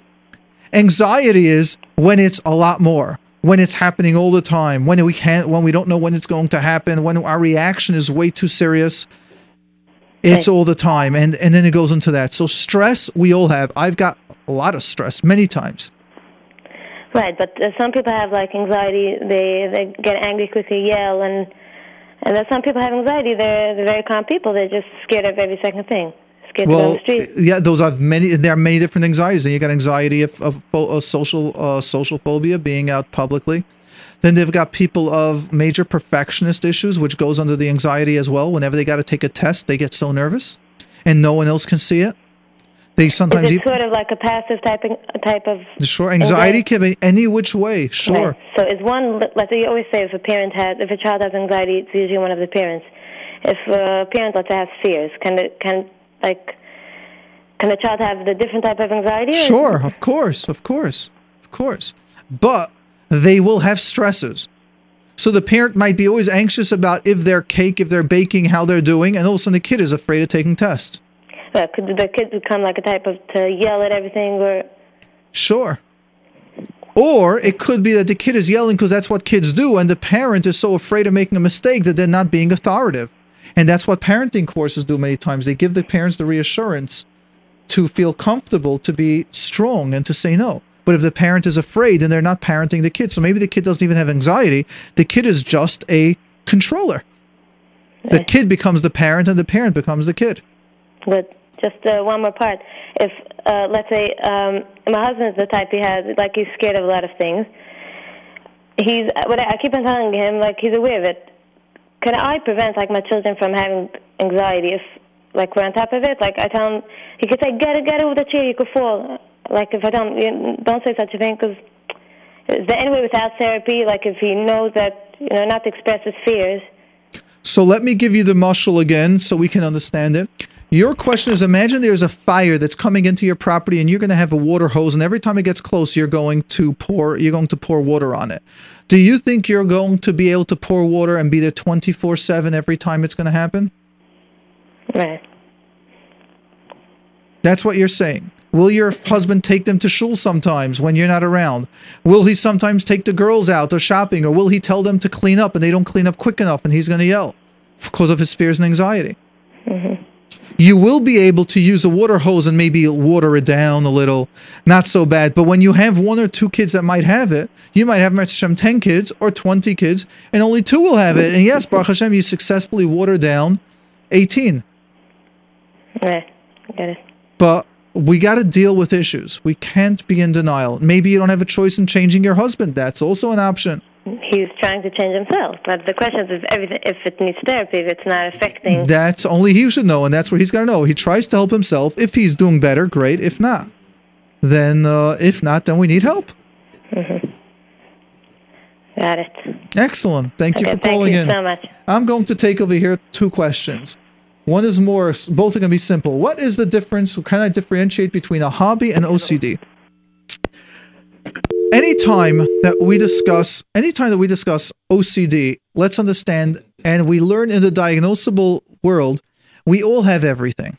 We all have a little bit of anxiety as we discuss stress. We all have a little bit of OCD. We all have a little bit of depression. There are times that we're down. There are times that we might want to check something over. Did I do it right? In order to diagnose something, uh, let's take OCD, it's got to take over your life. It's got to be at a level where you want to say, I stop now, and you can't. So for those people that have a hobby, can you now take care of your children when you have the hobby? Can you drop the hobby and now go to work? When it's OCD, you can't stop. When it's OCD, you got to touch your elbow till you don't touch it, you can't move on. When it's OCD, davening is going to take you two hours. When it's OCD, I'm going to discuss it because so many people, I've worked on a lot of people with this OCD, and because it's a bit embarrassing, no one talks about it. They thought that the only ones, but wiping themselves after the bathroom. I know people that wipe themselves and they're just stuck for over an hour doing that, and it's uncomfortable. I don't want to be too graphic, but like they bleed and it's really painful. that when they know they got to move on and they can't or they get taken over then you know it's a diagnosable issue. If you have a hobby and you like something that's wonderful. And so that's for that question. Now let's go to the other one i'm going to take. Hi mordechai. I'm a teenager. I was in some kind of depression depressed haze wondering why life is so hard and what's the purpose of life now i don't feel so depressed but i'm still wondering what's the purpose of life what the purpose of life is and why life is so hard how do I know if I'm out of the haze or just happen to be in a good mood? One of the reasons why I'm taking this question is because I feel you are such a healthy, normal teenager that to start diagnosing yourself depressed is mamish naver, and that's why I'm doing this. And I know I got a huge amount of teenagers that listen to us. Let me explain to you something. At Teenage Brain, the Ribbono Shel Olam is opening up your mind to experience life. You're starting to think for yourself. Revnicity is smiling. Help me out over here. Turn on your mic. Help me out. you know, the, the special song in, in Hebrew, Ani Yeah. Me and you will change the world. And uh, it's it's about teenagers. And as you say, the teenagers' brain is working in exploration mode and we're always trying to find and sometimes we f- f- uh, find ourselves down and somebody didn't smile to us, and sometimes we feel angry, sometimes you feel happy, and it's everything. It's like a, a really in a, in a, in a, in a mood that looking around, the antenna is running uh, all over, and many things can influence us.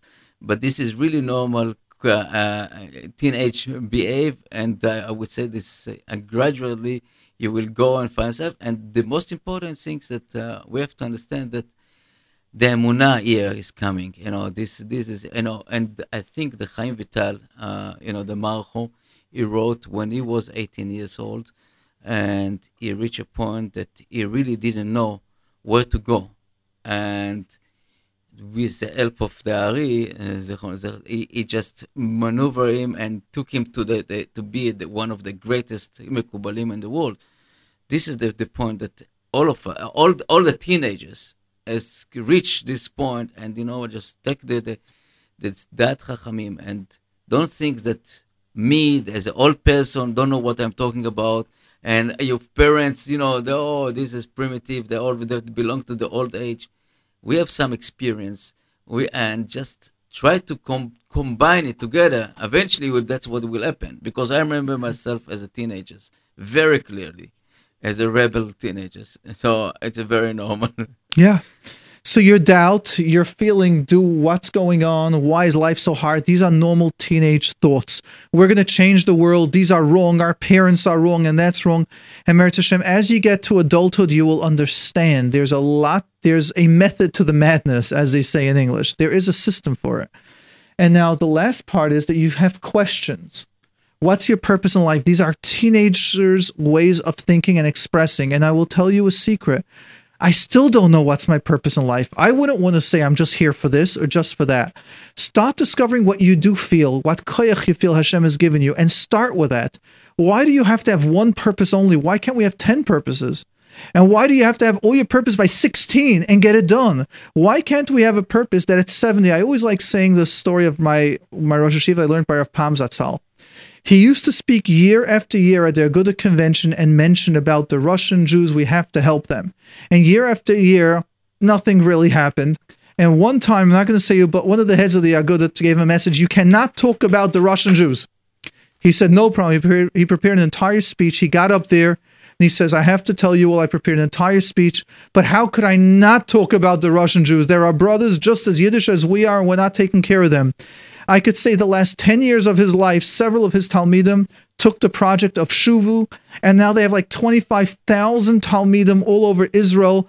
And from his dream, talking year after year after year, going on deaf ears of people not listening, at least we would have looked at it that way, but saying, How could I not do it? Look at what has happened.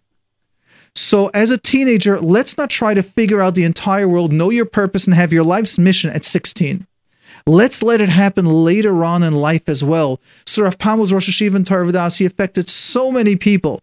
And the Ribbono Shel Olam gave him also another mission in life later that there was a wonderful organization, Shuvu, that was founded and done from his Talmidim. So let's give ourselves a process to grow.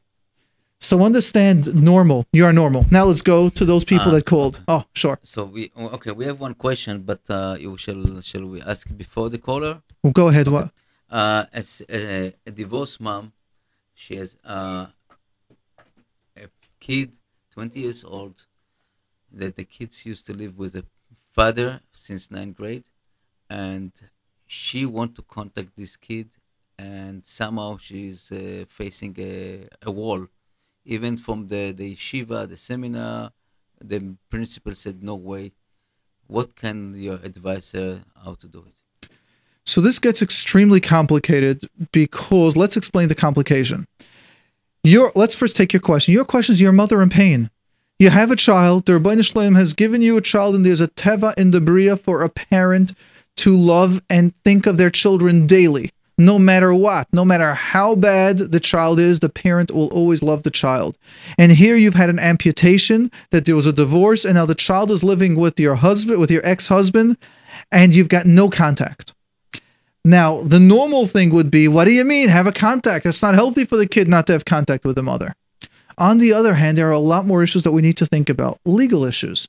Does your husband, ex husband, have now complete custody of the child? What was in the divorce proceedings? Was there a danger to yourself or to the child? And then the kid has unfortunately lost a lot of the, then you've lost the rights. Was there unfortunately not mental illness, because even if there's mental illness, you have rights to your children, but was there something detrimental, harmful going, and that's why the child lost, why you lost custody? Sometimes it goes the other way. Maybe you had no money and your ex husband had all the influence and all the power and turned over the entire world against you. And we could never know that without actually speaking to you and finding out what's going on. So all I will say is, since we don't know what's going on, it's very, it's a very heikel, as they use the word. It's a very touchy subject my recommendation would be to know that every child will want to know their parents. If you can send love, if you can keep your heart open, if you can volunteer, take care of other children that are looking. There are so many organizations, oh OHEL, where they need, not even talking about fostering, about adopting, just about being a big brother, a big sister. They have all these organizations that people just need an adult to speak to, volunteer. You might be able to give, it's not always that healthy transference where you can transfer your love from your child to this person and you can help them and be available. Of course, it has to be appropriate. But know that with Siyata Deshmaya, with time, your child will want to come back to you. One of the other recommendations I would make is if you were part of the issue, go for therapy now and work on your issues so when you will have the connection, you won't you won't batch it up because I unfortunately do know a case where the parents were the issue. They had to remove the child from the parents' house, and the parents are busy yelling at Daskanim while this kid is now married. And the two, three times they tried to connect to the parents, you know what was the first thing? Why didn't you name your child after our family? Instead of saying Shalom Aleichem, the kid is coming up, wants to connect with their wife. It was negative attacks.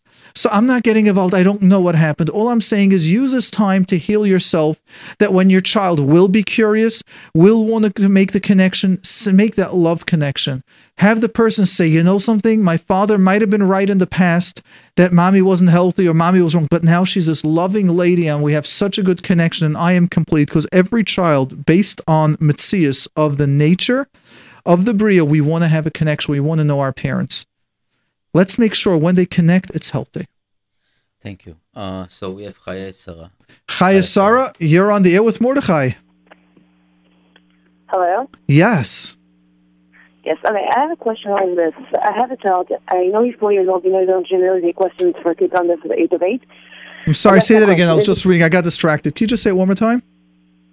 I have a four year old son. Now, I know you generally don't take questions for kids under the age of eight. But that's my question. Is it a parenting issue or is it a different issue? Let's hear the question. Okay. This child went through severe trauma at the age of two. He had severe burns. He was hospitalized for four weeks. Whoa, whoa! You just said he was he had severe burns and he had to be hospitalized. He burnt himself severely and he was hospitalized for four weeks. Yes. I know he remembers it just simply because he's till today he wouldn't touch anything hot or he's very scared of anything hot or even the bathtub. He wouldn't go in before checking. The No, this is a great question. This definitely passes. The, I won't tell you take a parenting class now. Yes, now continue. No, so now he also has issues in many other areas. The question is: Is this are these issues due to the trauma or is it a parenting issue? Let's say I have a very. I'm still struggling with the toilet training for one and a half years almost. Well, again, I, I, uh, I apologize. Just speak a little slower. Okay. Um, I'm having different issues as a child also, and I want to know could it be related to the fact that he went through the trauma, or let me hear some of the issues that you're having. He um, he he's giving me a very hard time with toilet training. It's, it's still age appropriate. It's still age appropriate, but it's well, he's four already. I'm trying to tell you for one and a half years already. I know, but if the beer, okay, fine, I got you. Good. Next. Uh, another issue is that um, he was selective when he started going to Cheder, but now he's better about that already. But he's still very socially, like, let's say with him and neighbors, two kids are playing. He's never going to just go on his own three or like jo- join between the neighbors. He has to be called over. Like, okay, so I the- will tell you both ways. There is definitely a parenting component over here. Let me ask you: Is he your first child? Yes. Yes, we can tell by your worry, your concern. He's not in the middle. He's not being in it. These are all adults that we start thinking in adult terms. Kids are many times quiet. Many times they need to be given some skills how to interact with kids. At the same time, what we also need to do is to relax and let the Rebbeinu do the process that some people till 10, 12 are quiet and then they break out of their shell. They could have a good Rebbe and it'll change them. And parents, when it's the oldest kid, that's again why I call it a parenting issue. It's with time, let their Rebbeinu run the world. We're so worried about it. The Russian might just send him a brother or a sister and he's going to have to get more assertive and start fighting or whatever. You might have a first They cousin. fight all day. Between the siblings, they fight all day. Yeah. So eventually they learn from how to do it in siblings. Many times they do or not. So what I'm saying is there's definitely a parenting component over here that if you just take a course, it will help you. Now, at the same time, since he had severe burns and you see he's afraid of stuff, it is likely that it might be such a such a point, and therefore I would recommend that you might even look for a they have I'm not sure if it's occupational therapist that would do um, the brushing, what is it called again? The sensory issues. There might be a sensory fear or concern about hot and cold just because of the burn. And you might want to do occupational therapists have, some of them have training. There's a famous book, The Out of Sync Child by Carol Kranowitz, and that's more a technical book that's dealing with sensory issues. Uh, one of the famous. I found, I found in general the three areas where child, the only three areas a child has control is going to the bathroom, eating, and um, speaking. Sometimes, like in these three areas, they they act up to where they feel like they need to be in control. Yes. And I feel like in all three of these areas, he's giving me a hard time. Like, is it? That's exactly why I said the parenting component. So, so you think it's just parenting, or it could also be related to the fact that he went through the trauma? So let's be clear. I said both. I think there's a huge parenting component there, but I also said that we can use a an occupational therapist that will deal with the trauma, but not in dealing with the trauma as in talking with therapy, as in dealing with it more sensory. This is hot. This is cold. Let's get used to that stuff. And and and I think a sensory might be able to deal with it a little bit di- differently. Because I was thinking more you say more sensory. Say that again. You're coming up very quiet, distant, and I I was thinking more that he might need play therapy. You're saying more Play sensory. therapy that might also be it, but play therapy will not deal with a sensory issue if it's just a sensory issue. I'd first try sensory before I deal with play therapy, as well as I would say before the sensory and before the play therapy, I would recommend you take a parenting class. Parenting class number one, from one to 10, parenting class number 10, sensory um, number six, and, and a play therapy number six on that level from one to 10. Mm, I hear. Both are needed, or all three are needed, or recommended. Needed is hear. definitely a parenting. It'll just put you at ease. It'll give you the confidence to be more assertive that it won't be a control, but it'll be an assertiveness without control. I hear. Okay, thank you very much. Yes. You're very welcome. Okay. We've got some lines open. Feel free to call in 718 683 5858. 718 683 5858. Looking forward to taking your question. Um, what would you like? Which question would you like us to take, Rav Nissen? I think about uh, the teenagers. Uh, we continue. Let's I go ahead. That he's a 25 years old. Uh, All right, so let's read it. Thank you, Nissen, for bringing us this awareness. Hi, Mr. Winberger. Thanks for the great show. Thanks for helping me change my life. Listening to the question of the teenagers, my question is I'm 25 years old, married about six years. Can I Nahara with, with kids?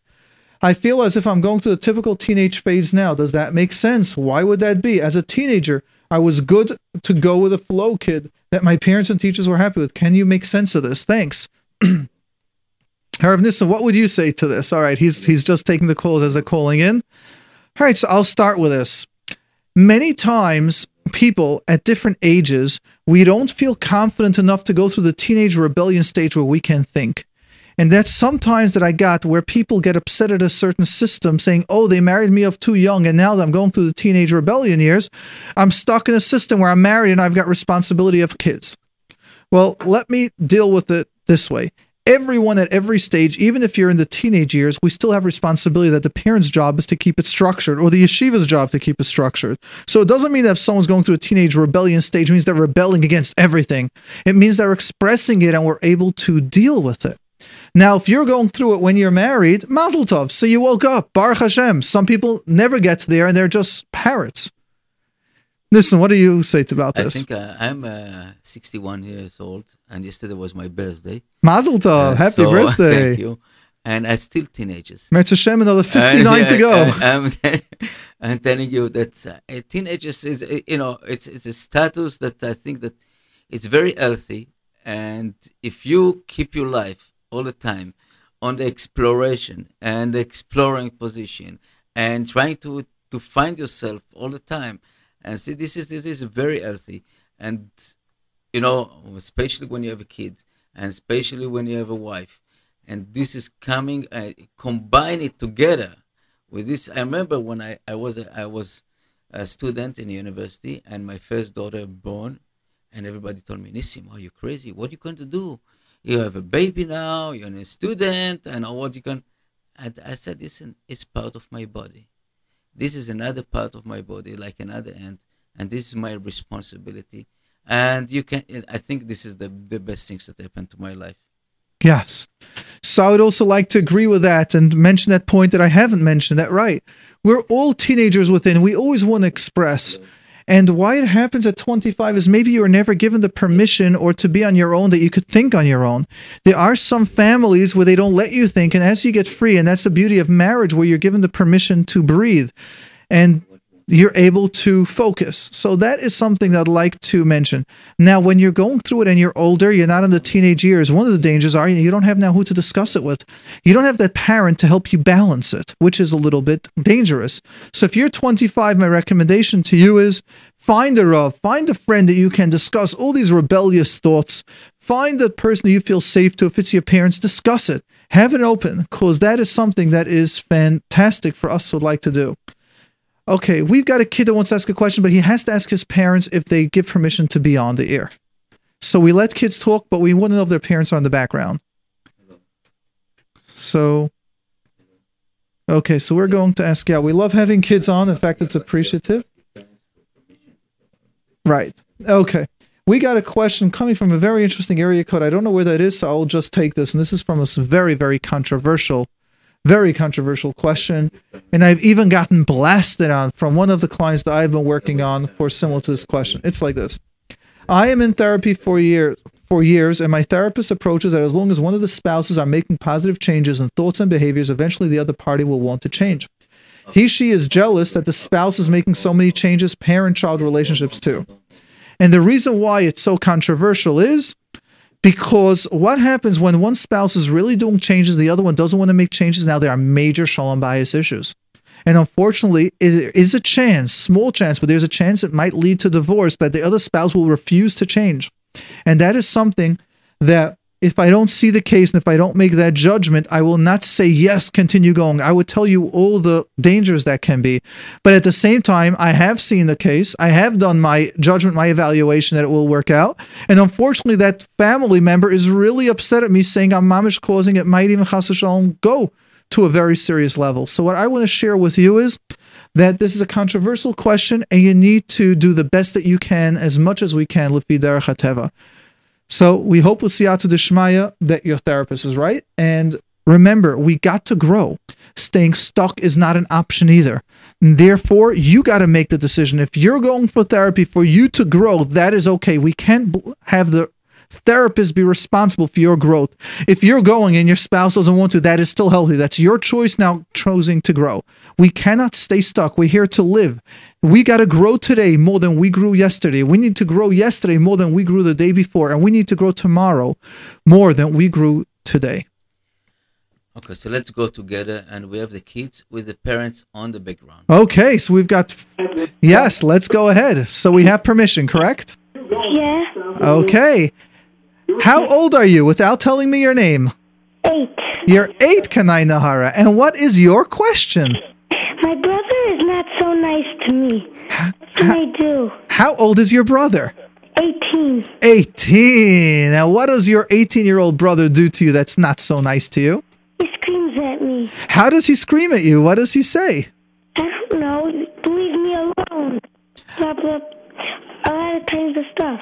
Do you try to sometimes hug him and play with his stuff? Yeah. And does he say, now leave me alone? Yeah. When else does he yell at you? What else do you do sometimes that he yells at you? Um. I don't. He the only yells at me if I bother him. Only yells at me if I bother him. Wait, say that again? He only yells at me if I bother him, but I don't. So sometimes he thinks you're bothering him, and sometimes you think you're and you think you're not bothering him, right? Yeah. X. So let's try something simple. I'm gonna be now the I'm I want you to be your older brother, and I'm gonna be you. Okay. Let's change roles. Let's imagine I am you. Let's say I'll call you Khani. Yeah, I'll call you Sarah because my little baby that was just born last week's name is Sarah. So I'll call you Sarah. Her name is Sarah Miriam. And let's pretend you're going to be your older brother. and We'll call him Mordechai. Okay? Okay. So I'm going to go now. Mordechai, why is it that when I sometimes want to play with you, or I want to hug you, or I want to take your stuff, you yell at me? What's Mordechai going to say? Because you bother me? How do I bother you? Maybe I, uh, maybe I, uh, do something that you don't want me to do? Oh, so I do sometimes things that you don't want me to do? Could you tell me, like, what I do that you don't want me to do? Yeah. Like what? Like, I shouldn't touch your stuff. You do what? You? I shouldn't touch your stuff. You touch your stuff. Oh, so you get upset at me, Mordechai, when I touch your stuff? Yeah. Okay, and what happens? What would Mordechai say when I tell him, I'm sorry, Mordechai, that I touched your stuff? Before I touch your stuff, I'm going to ask you, will you still be angry at me? No. Oh, so now let me ask you something. Why do you touch his stuff when you know he doesn't want you to? Because he wants to? He wants you to touch his stuff and then he wants you to yell at him? No. No, so why do you touch his stuff if you know he doesn't like it? Because you want, you want his attention. Oh, because now you want attention, so you get attention when you touch his stuff. So now let's try this. So you're going to be Mordechai again, and, and I'm going to be Sarah. And I'm going to go, Mordechai, do you know I like playing with you? I like when you come home, I wait for you. When you're home for Shabbos, I want to play with you. You're my oldest brother, you're my older brother, and you're so much fun. Could you play with me, Barbie? Or can you play with me, T set? Can you take me for a walk? Can you take me to the park? And then I won't touch your stuff. Could you give me a piggyback ride? Take her because she said she wouldn't, she wouldn't uh, touch my stuff. Excellent. So now, Mordechai, let's make a deal. Friday, you're going to give me a piggyback ride, and I won't touch your stuff. Or when, or when you come home for Shabbos, I'll sit next to you at the Shabbos table. Or you'll take me to my friend or to Benos. Okay? And you'll see I won't touch your stuff. But if you sleep a whole day and if I talk to you and you're going to like just bang, nah, go away, then I'm going to touch your stuff because I want your attention. How do you think that would work? So now you're back yourself. Do you think that would work with your brother? Yes. Ah. So could you do me a favor? Could you try it, speak to him, and then call us up next week and tell us how it went? Okay. You are so brave for calling in. I want your parents to know it's not easy to call in. It's like things that people are people are really afraid to do that. And you pulled up and you did it so well with role play and changing positions. You have a lot of insight. It means you're able to realize why you're doing things. You're able to realize what you want. You're a very, very talented and smart person. You with Siyata Deshmaya, you can go very, very, very far in life. And your parents should have a lot of nachas from you. Amazing. Thank you. I really appreciate that question. The number to call in is 718 683 5858. 718 683 5858. Do you want to answer the top question? All right, the top question. It looks a little bit tough. Another marriage one. Let's go ahead and deal with it. I'm married for a number of years. My spouse hardly verbalizes feelings. Now that he goes for therapy, he mastered to express anger, fears, etc. etc. He's learned to be more assertive. However, looks like We need the balance. When I ask for the good word or for positive feelings, the answer is this is part of my therapy. It makes me feel that I'm around only for the negative. How can I balance it within myself? Communication. You call up the therapist, or you ask first, you ask your husband or a wife, whoever this is, to oh you said he's mastered so this is you'll call up your husband's therapist and with your husband's permission say listen he's very tough can we learn to balance it with positives and negatives as well now what the therapist will either do is either give you the tools for that or what the therapist can also do is bring you in for a couple of couple sessions together and that is important that is what helps so do those two the number we've got about five minutes left, and we can still take a caller or two. So feel free to call in 718 683 5858. 718 683 5858. Just the patient part I'd like you to know is that when people are learning emotions, we get very stressed. And if you can give a little leeway, so what you could tell the person is, you know what? Express the negative, express the fear, but I also need a positive. So anyone that's a client of mine knows that every session I start, we know you're here for the negative, we know you're here to change, but I still got to hear one positive. So you can tell your husband when you come home, give me one positive, and then we can discuss the stress or the anxiety or the fears or the anger. But it's always got to be balanced with one positive. And for those of you that know about the phone line that call in, I do that many times. I can accept criticism, but I go first. You got to give one positive as well, and then we balance it so we can handle and balance with both. All right. However, Nissen, who are we going to take? We got two callers, and we'll probably finish with these two, and you'll tell me which time. Yossi, Yossi, you're on there with Mordechai and Nissen. Yeah, hello. I just wanted to know. I I get a little nervous over tests, English tests. Is there anything to do about that? Well, fir- first, I'd like to know, Yossi, I am honored that you called in because you're now the second kid that we have, and I love it when we had when I loved about the evening programs when we had children calling in. How old are you, Yossi? Whoops, you hung up. Do, do I have to say? Oh no! If it, I didn't realize it's also your real name, we'll ask kids when you call in. Don't even share with us your real name. Um, it just gives me an idea how old you are. If you're like eight years old, is one thing. If you're like 15 years old, you're another. If you're 12 years old, it's a different. But let's deal with the simple ways. When you got to take a test, are you worried about failing? Are you worried about kids making fun of you? Are you worried about being a perf- perfectionist? Could you tell me which one of those, or all the above, or more? No, I'm not worried about anyone making fun. Okay, what are you worried about the test? I'm not sure. Think about it. That's what we're asking you. Haha, let's turn it to you. Therapy is always about helping the person recognize what's going on. Never. I don't want to fail always. Good. So, is it in everything in your life that you always got to do everything right? Pretty much. Good. Can you give me now roughly your age? Are you between 12 and 14, between 11 and 13? Give me a rough three years. 11 and 13. Between? 11 and 13. Excellent. So, that's a fantastic year for you to start learning. Welcome to the world of making mistakes. I've made so many mistakes, and I've even made today mistakes. And one of the beauties are if you can learn now to start making mistakes, what mark would be considered great for you, other than a hundred? I don't. I don't. I just want to pass. Ah, then if you just Over want an to 80. over an eighty, but when you want to take a test, do you feel you got to get the hundred? No. Do you feel that subconscious that push when you get an 80? Oh shoots, I really didn't do well. Uh, not really. I don't know. I usually do well, but not sometimes in English now. I'm not. Yeah. So what we want to learn is that it's okay not to do well. The point is that we do got to do our best. Give yourself you'll study an hour for the test.